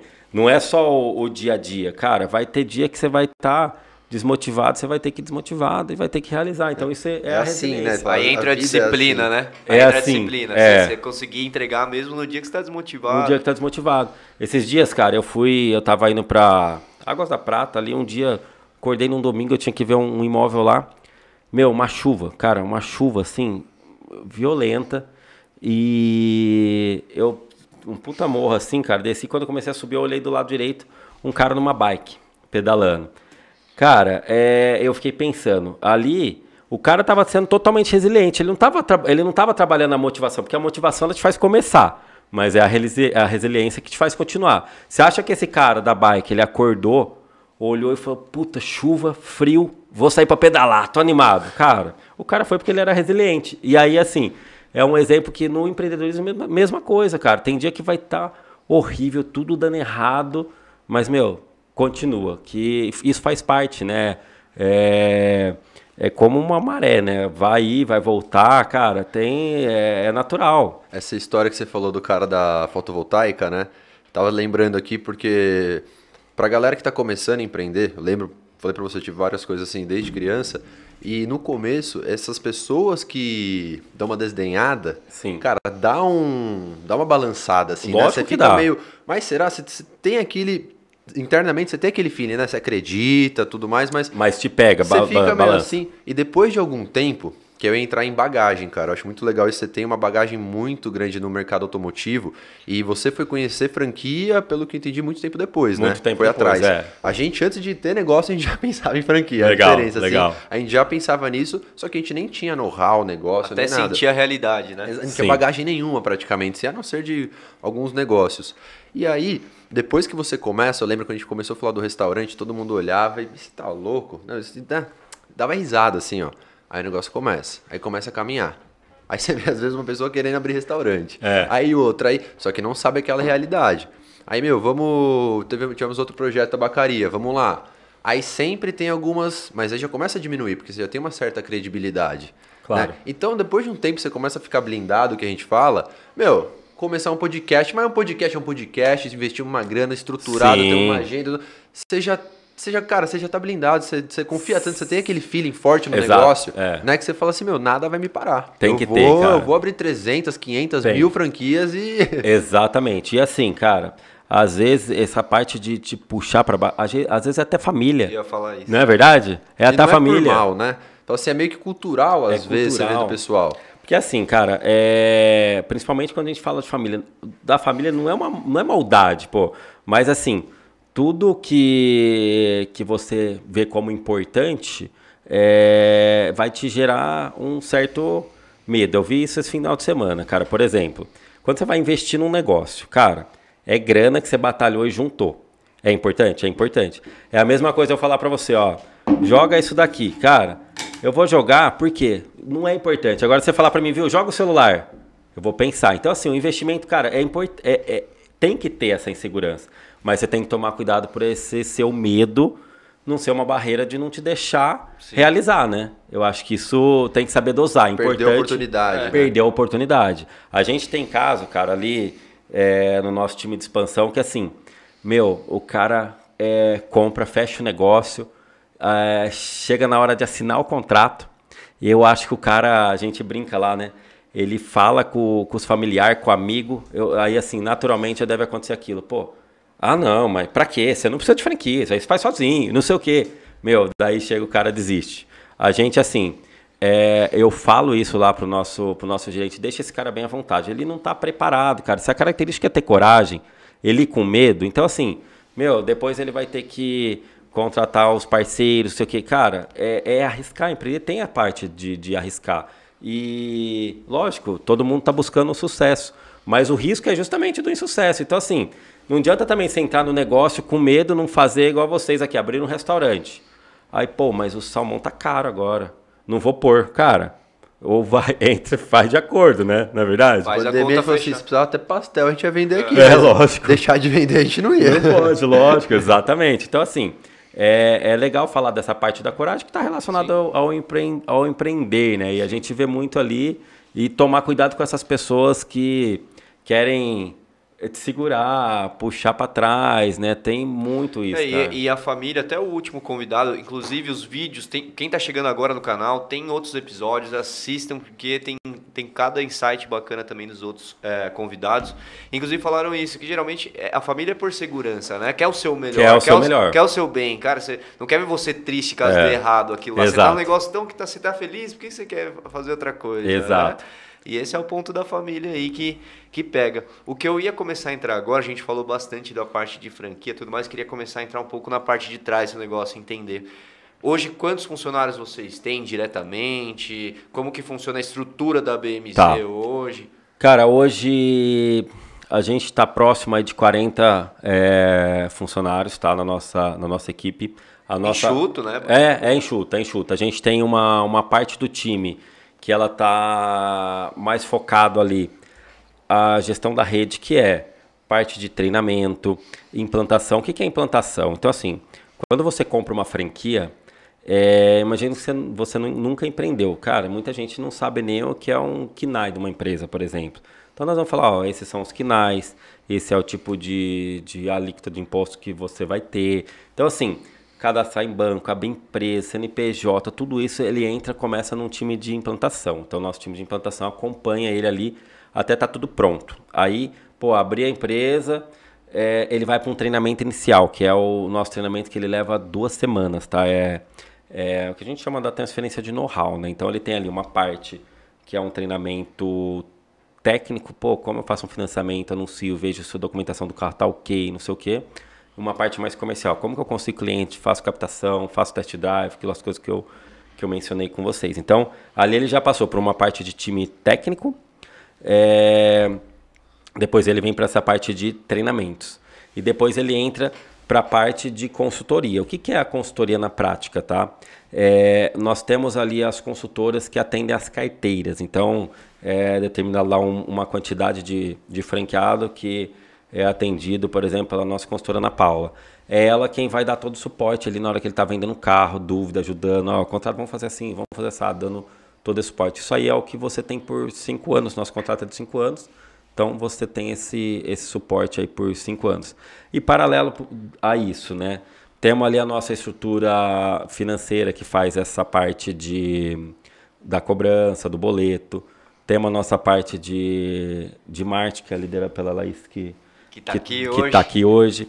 É, tem uma parte é, de estudo, né? Na realidade, o que, que, qual que é uma outra essência aí que eu falo da franquia? Então, assim, Solange, por exemplo, que é uma colaboradora nossa, ela é gestora de projeto. Então, o que que tá, o que que funciona melhor hoje? Então, cara, olha, olha que interessante. Voltando àquele negócio de essência de franquia, é, como eu falei, eu tinha uma loja estruturada. Cara, essa loja que eu, eu desfoquei loja física, é loja que vendia, como aqui, vocês citaram, né? Que tem uhum. Ferrari, Lamborghini, carro de alto padrão. É, e assim, eu nunca tive para minha estrutura, por exemplo, para os meus vendedores na época, eu nunca tive um aplicativo, por exemplo, para facilitar. É, por quê? Cara, por mais que o meu negócio era um negócio bom, um negócio lucrativo, não justificava, por exemplo, fazer um investimento de, sei lá, 300 mil reais num, num aplicativo para três vendedores.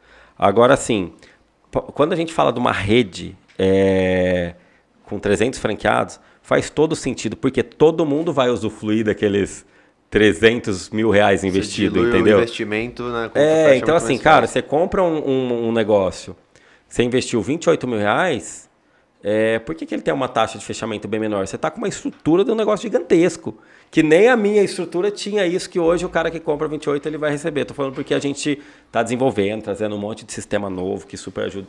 Então eu acabei saindo do, do da estrutura e fui para os detalhes aí que, que, que tem o pessoal que faz acontecer lá, né? E Márcio, sabe o que eu ia perguntar, cara? Por que a gente tem algumas pessoas que, que vieram aqui, inclusive, que têm franquias e outras seguem na linha de filial tá. própria, né? Por que, que você já, desde o começo, pelo que eu senti, você já estava focado em franquia, né? Tem, Cara, uma possibilidade, tem possibilidade de ser filiais, vamos dizer assim, você vender alguma coisa? Tem possibilidade de ser filiais. Na realidade, assim, a nossa intenção, como nós estamos é, passando por um momento de mudança de mercado, a nossa, a nossa intenção era ter uma, uma aceleração rápida. Por quê? É, como eu falei, o mercado tradicional ele tá, meu, ele tende agora a virar o táxi e as concessionárias digitais o Uber. Nós estamos recebendo, nós é, tem uma, uma empresa que também são dois rapazes que moraram em, em Nova York, eles vieram para cá, receberam 100 milhões de aporte, não sei o quê, e agora elas foram vendidas para um banco, para um banco. É, cresceu muito. Aí nós temos uma, uma empresa mexicana que acabou de vir para o Brasil também. É, ela é um unicórnio já, um bilhão. Eles estão com muita grana para investir. Por quê, cara? Agora os holofotes estão voltada, voltados para o mercado automotivo. Antes ninguém via, cara, um negócio extremamente lucrativo. Então, assim, agora está entrando no, no mercado o pessoal de tecnologia, etc. Meu, tá virando uma briga de peixe grande. Então, assim, a lojinha lá do Zezinho que passou pro filho, o cara que não se atualizou, meu, a tendência vai ser sumir. Hoje está grandes players. Então, assim, e a forma mais rápida que a gente tinha de acelerar para hoje estar tá aí chegando nessas 300 franquias é através desse, desse modelo, entendeu? Então, esse foi, esse foi o ponto. Por isso que a gente tem um planejamento ali é, para chegar em 1.200 franquias justamente para que a gente consiga ter a nossa fatia do mercado, né? Entendi. É legal é, essa visão, né? Você é, já vê que tem legal. gente chegando, oh, você precisa tracionar o negócio. Tem que tracionar o negócio, exatamente. É, então, você já começou com franquia, né? Isso que eu senti. Você já, já tinha já esse business plan formado? Já tinha, já tinha. É. Embora eu, antes da franquia eu tive muitos anos de experiência no, no mercado, né? Então, Sim. aí quando foi o momento a gente decidiu franquear. Mas foi bom porque nós temos esses players aí, cara, com investimentos bilionários e hoje nós temos de, de unidades nós somos disparado a, a maior, né? Então, então a gente pode é até, é, até enquadrar hoje pelo que a gente está conversando aqui, de visão de futuro e tudo mais, a BMZ como uma empresa de tecnologia. Sim, exato, exato. É. Na realidade, você sabe que tem uma, uma questão importante aí. Um dos nossos concorrentes que ele veio para o mercado com força, assim, era também um, um, concorrente que era dono de. Foi, é dono ainda, né? De uma empresa de máquina de cartão que foi muito forte aqui no, no Brasil. Então, falando, pô, os caras são de tecnologia e estão com uma puta grana. Então, naturalmente, a gente teve a nossa preocupação. Mas, cara, eles não decolaram por não ter experiência específica do mercado. mercado. Então, assim, é, o meu know-how é, é, realmente no mercado automotivo. É, mas hoje o que eu tenho que fazer é ter pessoas é, competentes na tecnologia para andar isso em paralelo, né? O meu know-how e o que a tecnologia pode fazer por isso. Então é importante. Eles não tiveram ninguém, né, que ficou 15 anos atrás imprimindo folha do Web não Mortos tive... e ligando para os clientes lá. Cara, exatamente. Então, é, assim. São os pequenos detalhes. São os pequenos game, né? detalhes. Né? Skin the game, é, skin the game é exatamente isso. Então, na realidade, é, essa é uma grande vantagem. De todos os players que a gente tem, é, acredito que sou o único que tem mais experiência no mercado, tá? Automotivo. Vim então, concessionária, é, tanto mais. que, tô, cara, um dos nossos concorrentes, ele estudou é, me sumiu o nome onde está a Apple nos Estados vale Unidos. É, cara, lá, meu, assim, o cara com tanto que ele chegou aqui com um projeto num, numa folha sulfite e conseguiu um monte de aporte, porque o cara tinha um puta é, é, currículo, network, assim currículo, também, né? é. Então, assim, teve um monte de aporte, estudou o mercado aqui do Brasil, do Brasil, um monte de gap, com uma puta possibilidade de ganho, recebeu um monte de, de investimento. Mas deram bastante cabeçada Sim, e tal. Esse tete a tete, cara, isso é, que eu falo. Você por ter franqueado também eu acho legal, porque entra um pouco do filme lá que você falou, né? O The Founder. Isso. Você tem pessoas que brigam por aquilo, que eles são donos também, né? Exatamente. Então, tipo assim, eles fazem, você tem 300 pessoas que não são colaboradores, são pessoas que tratam aquilo como tem que vestir dono. A camisa, então, estão acompanhando as inovações, assim, tipo, tem uma comunicação bem legal com todos os, Sim. os corretores. A gente, o que, que a gente faz, tá? Além do treinamento inicial, é, duas vezes por mês a gente tem, sempre traz, a gente chama de update, né? Que é um encontro com os franqueados trazendo o que é tendência, mudança, melhoria, é, o que, qual que é o, por exemplo, o carro que está tendo mais procura. Então a gente, cara, é contínuo, meu. É, você ser um franqueado, você está tendo ali um suporte contínuo é, do negócio. Isso é, é, é muito importante. E isso é muito interessante que eu estou relacionando com outras startups, vamos dizer assim, né? Do nosso ambiente. Um exemplo, o iFood ele tem que entender alguma coisa de restaurante. Imagina se ele não entender nada de restaurante. Tem que saber qual que é a tem nossa dor, né? Tem Real, que saber. Né? Do, do negócio. É. É isso que faz fazer, fazer sentido, né? Fazer sentido. Não adianta pensar só no, em quem está comprando. Tem que ter, realmente entender quem está ali vendendo, qual que é a, a dor, né? Real. Exatamente. Então, assim, isso é muito importante, eu acho, sabe? É, realmente, você comentou isso lá atrás, mas não é só o dinheiro. Você pega aí empresas com puta do, do investimento, mas que não tem o know-how, talvez, necessário de prática de mercado e isso atrapalha bastante, né? E assim, cara, o que, que é legal do, do mercado automotivo é que lembra do tinha na época, cara, um jornal primeira mão que era só de classificado, Folha de São Paulo tinha páginas só de classificado, Estadão páginas só de classificado. E o que, que mudou Cara, se você for parar para analisar, um mercado, o mercado automotivo representa 25% do PIB, tá? A indústria automotiva. E se você for analisar o que aconteceu de, sei lá, vamos falar aí de 40 anos para cá, a única coisa que mudou até agora, até, vamos falar, dois anos, é o classificado, ele virou um classificado digital. Cara, os portais de anúncio hoje, nada mais é do que um jornal digital. É só um classificado aquilo. Não mudou nada. Você pega o LX, o Webmotos, é um jornal, mas é mais fácil, tem filtro, é, você busca por cor no jornal, você tem que ir olhando. Então, tem assim, olha só o, o, o, o, pouco que o mercado evoluiu em tanto tempo. O pouco foi explorado, né? Pouco explorado. Então, assim, só que agora chegou um momento que, cara, tá todo mundo olhando para esse mercado. Então, agora é o momento de, de... Continuar inovando. É, de continuar inovando, exatamente. Estamos passando por uma uma transição aí extremamente impactante para o mercado automotivo, né? Olha como é lindo, né, o empreendedorismo, né? Você, você olhar assim e falar, cara, um negócio que existia há tanto tempo.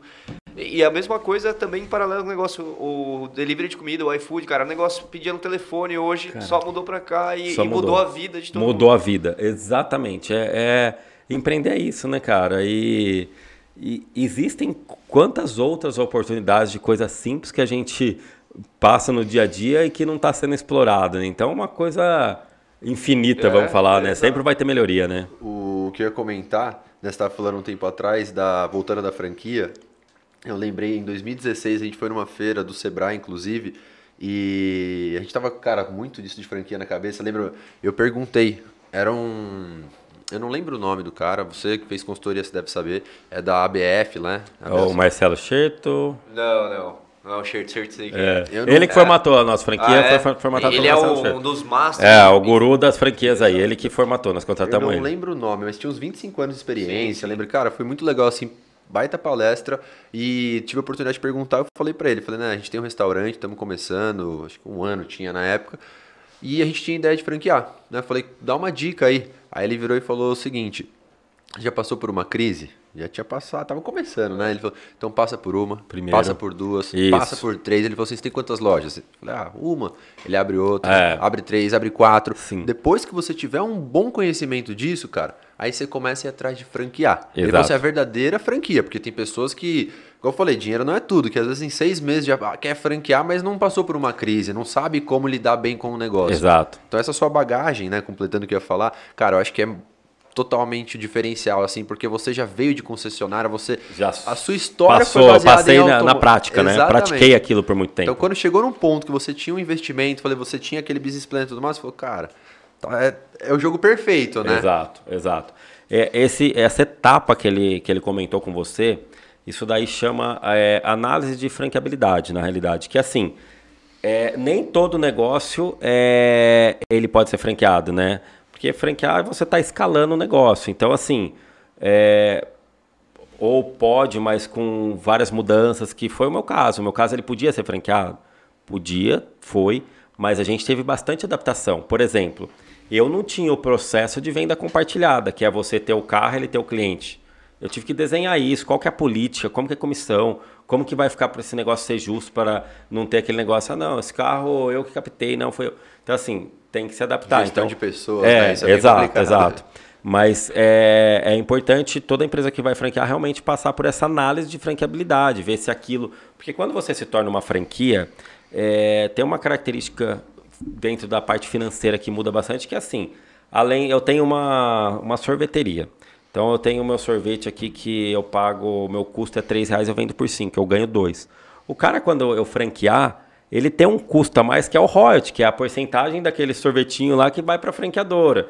Então, tudo isso tem que ser analisado para não impactar, né? Então, ele, ele não vai ter a mesma margem. Então, tem que ter essa pra análise. Para ser sustentável, né? Para ser sustentável. Do nosso ponto de vista, cara, é exato. Uma franquia do sucesso mesmo tem que ser um ganha-ganha de verdade. Um ganha-ganha. Né? Que senão a gente já teve histórias assim que de franquias que não performou direito, que às vezes demorou tantos anos, não tinha aquele suporte que o cara garantiu na hora da venda. Exato, é. Não, então, tem que, que a gente foi bem receoso, sabe, nesse processo Sim. de franquia. Tem que ter o suporte, tem que ter o acompanhamento, porque, cara, é, é isso que vai ajudar o seu franqueado. É, é importantíssimo.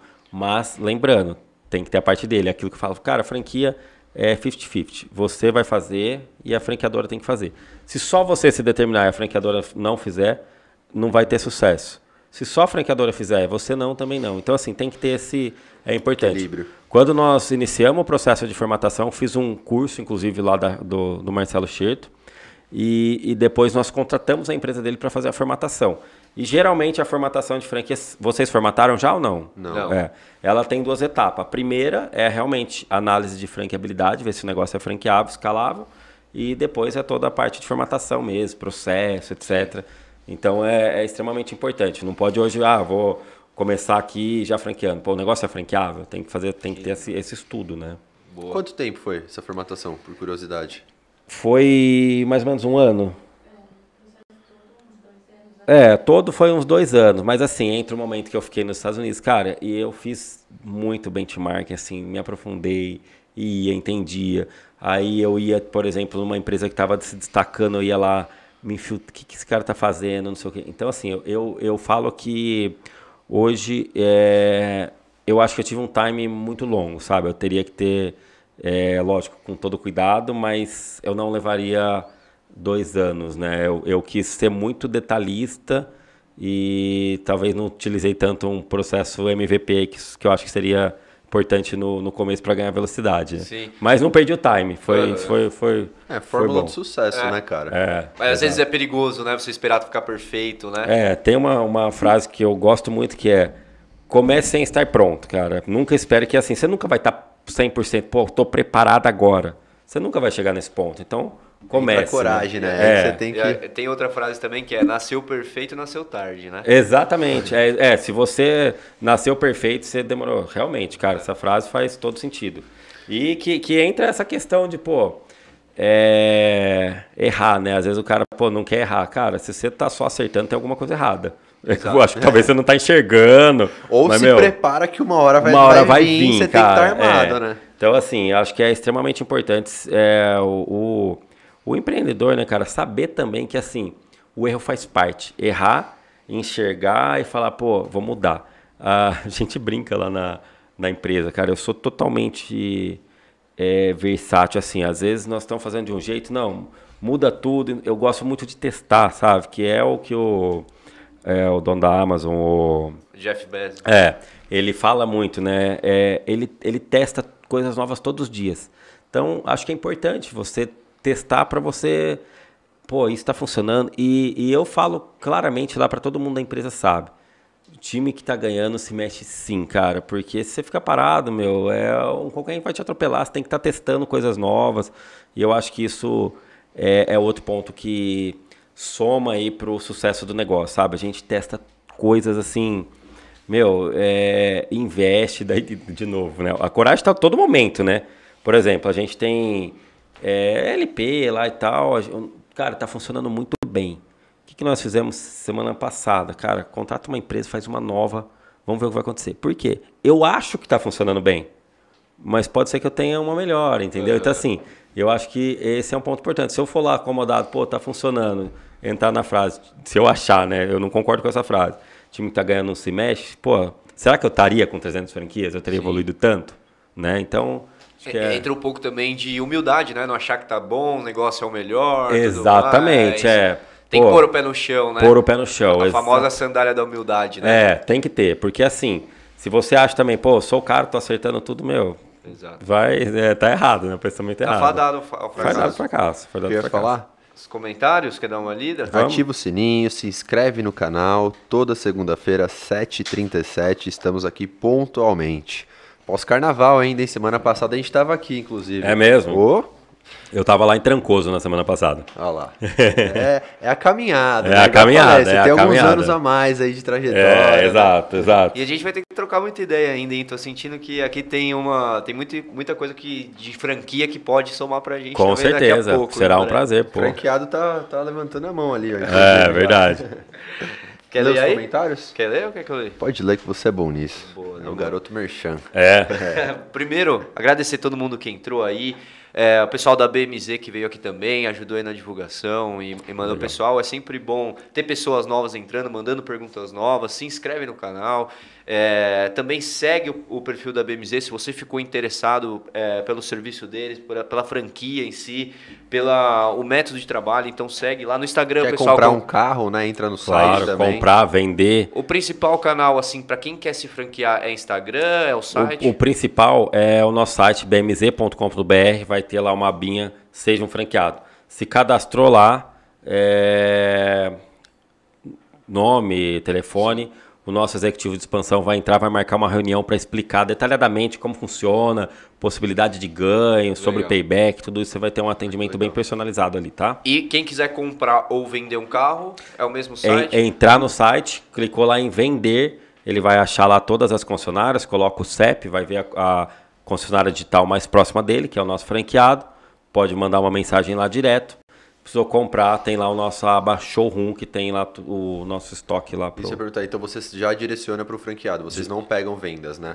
Direciona para o franqueado, vai direto. Então ah, assim, você legal. busca por step, né? A região mais próxima ali ele vai ser direcionado. Isso é muito legal, cara, porque você realmente ajuda, entendeu? Sim. Já vi certeza. modelos assim que tem, né, franquia, onde tem como comprar direto da, ah, da fonte, assim. Não, não. Mas acaba prejudicando um pouco, Concordo. né? A venda dos seus é. corretores. Principalmente produto, né? Você compra para vender um determinado produto, mas aí a, a franqueadora coloca no site dela, fica uma concorrência até meio desleal, né? Exato. Nós não, é direto com o nosso franqueado. Na realidade, o nosso objetivo é, é ajudar ele a realizar essa venda, né? Que legal. Tem alguns comentários, de verdade, obrigado a todo mundo que comentou. Pessoal, é, tem um aqui que é, é engraçado, é Neto Broto BMZ. Ah, Acredito... tá, é, tá no nosso time lá. Ah, eu achei que ele era um time. franqueado, mas tem franqueado aqui também. Falando, estou no top, estou no processo de ser franqueado. Logo começa o meu sonho atrás da BMZ. Pô, legal. Quem que é? Qual que é o nome? É Eduardo Santos. Ô, Eduardo, conta com a gente, tá? Vamos, vamos junto aí, nas, conta com o nosso time que, cara, seguiu o nosso processo, fez direitinho, pô, sucesso, né? É isso aí. A Cláudia também comentou aqui, segurança nesse setor é fundamental. Legal. Parabéns pela B, pelo desenvolvimento da BMZ. Que legal, velho. Ó, outro aqui, Nadson Andrade. É sensacional essa ideia do Márcio. Comprei a franquia, estou quase finalizando a minha implementação aqui em Boa Vista, Roraima. Pô, legal, show de bola. Vamos para cima. Não vejo a hora de entrar em operação. Que bacana. Então realmente tá, tá chegando em todas. Cara, todos, é. Nós temos aí. regiões do Brasil. É, muito, muita franquia, cara. Bem, estamos dominando o mercado, né? O treinamento é remoto? Hoje está sendo remoto. Quando a gente começou, é, ele era físico, tá? Antes da pandemia, a nossa primeira turma foram quatro franqueados treinados, daí foi fisicamente. Aí fizemos a primeira, a segunda, daí a terceira já.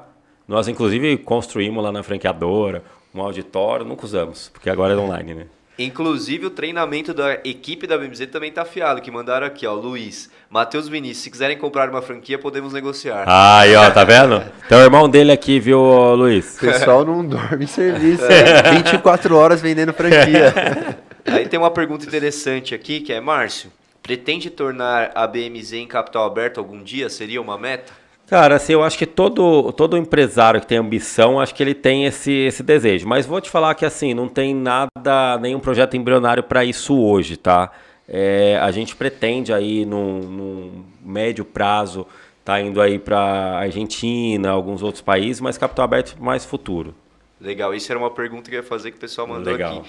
E, assim, até mesmo para a gente caminhar para o encerramento, tem duas perguntas que eu fiquei aqui na cabeça que eu queria soltar. A primeira é o que? Ainda é a parte de veículos, né? Não sei se ainda é, né? Mas sempre foi um mercado muito masculino, né? Existem hoje franqueados é, mulheres? Existem. E, inclusive, foi tema da nossa convenção também do ano passado, né? De, de novembro é, tem uma tendência muito grande do, do mercado feminino agora e realmente a gente está sentindo isso na prática é, todo mês entrando mulheres, cara. E por incrível que pareça, estão tendo um destaque assim sensacional, boas cara. Vendedoras. É, boas vendedoras. E não é só no mercado compra e venda, não. Em mercado de oficina tal, as mulheres estão entrando aí no ramo automotivo, cara. E, cara, se for ver, é, é tarde para começar isso a acontecer. Tarde para começar. Porque, cara, público, as mulheres geralmente têm uma atenção muito diferenciada que os homens. A gente vê isso Sim. aqui bastante no restaurante, em atendimento principalmente. Sim. Não que seja uma regra geral, mas assim, é, você vê que tem uma. consegue fazer às vezes duas coisas ao mesmo tempo, que às vezes homem. Homem é uma só. É, Dez coisas ao mesmo é. tempo, né? Mas assim, tá crescendo, sim. Estamos bastante felizes aí com com essa mudança, cara. É legal, legal, Ter, ter mulheres aí. Temos mulheres em destaques lá, super legal. Dando baile em homens, inclusive. Então, e é uma crescente, né? Tomara é. que consiga ainda cada vez mais, né? Com certeza. E é legal ter, ter aberto isso, explorar isso até mesmo no marketing, né? Claro, vocês, igual com você certeza, disse. Com certeza. Muito bom. E tem a pergunta do, do quadro, né? Quer soltar para ele? Faz a pergunta, eu falo da eu esqueci da pergunta. eu vou fazer. Então, a gente sempre tá. faz uma pergunta aqui no final para todos os convidados, né? Que é, o que é ser fora da curva para você, uma pessoa fora da curva? Cara, ser fora da curva é... Puta, cara, que... Peguei? Pegou, pegou. eu, eu, eu sei o que é ser fora da curva, mas eu não. A eu tô... sua definição, é, tente sua... definir. Aí eu falar, essa eu lembrava, é a outra pergunta que eu não lembro. Ixi, a outra também não lembro, então. Cara, é assim. Eu vou ser repetitivo aqui, cara, mas ser fora da curva é. Primeiro, é você ser corajoso, cara. Assim, essa, esse exemplo que eu dei de pô, trocar um negócio super certo por incerto, isso é ser fora da curva, resiliente é, e você ser informado, cara. Eu acho que assim, é, não tem sucesso, não tem como você ser fora da curva sem ter essas, essas três características, sabe? É, isso para mim é, é pô, tá na base ali para você ser Legal. fora da curva. O, é, uma breve definição só, né? Eu lembrei outra pergunta. vamos lá, vamos lá. É a segunda vez, na verdade, que a gente tá fazendo esse quadro, então é, é uma novidade, mas legal, assim, pra Sim. gente ouvir cada definição de, de cada convidado, entendeu?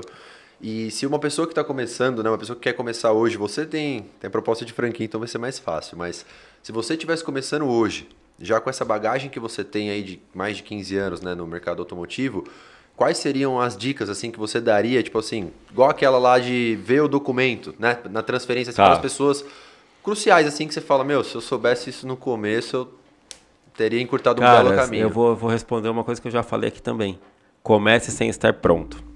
Eu acho que assim, o fato de você ficar naquilo, planeja, planeja, planeja, cara, atitude, começar, eu acho que isso é, encurtaria o, o meu caminho, que é aquilo que eu mencionei, tipo, dois anos tal, extremamente importante, tá? Você ter o seu planejamento, você ter, você ter cuidado, mas assim, é, eu acho que não pode ter muito tempo. Aquela pessoa que é muito pô, Planejada. planeja, planeja, planeja, planeja, planeja e não vai para ação, né? Tem aqui, como aqueles caras que falam, é, pô, tem uma ideia que não sei o que que me... Cara, a ideia vale 50 centavos a bacia, né?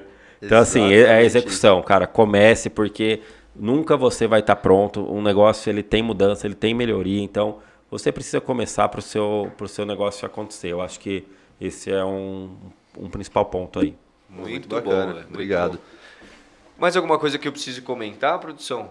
Acho que não, né? A verdade, lembrei. Próximo convidado, segunda-feira, vamos tratar de um mercado muito interessante que é também o de educação, de escola. Primeira Show. vez que a gente vai receber aqui empreendedores desse ramo, né?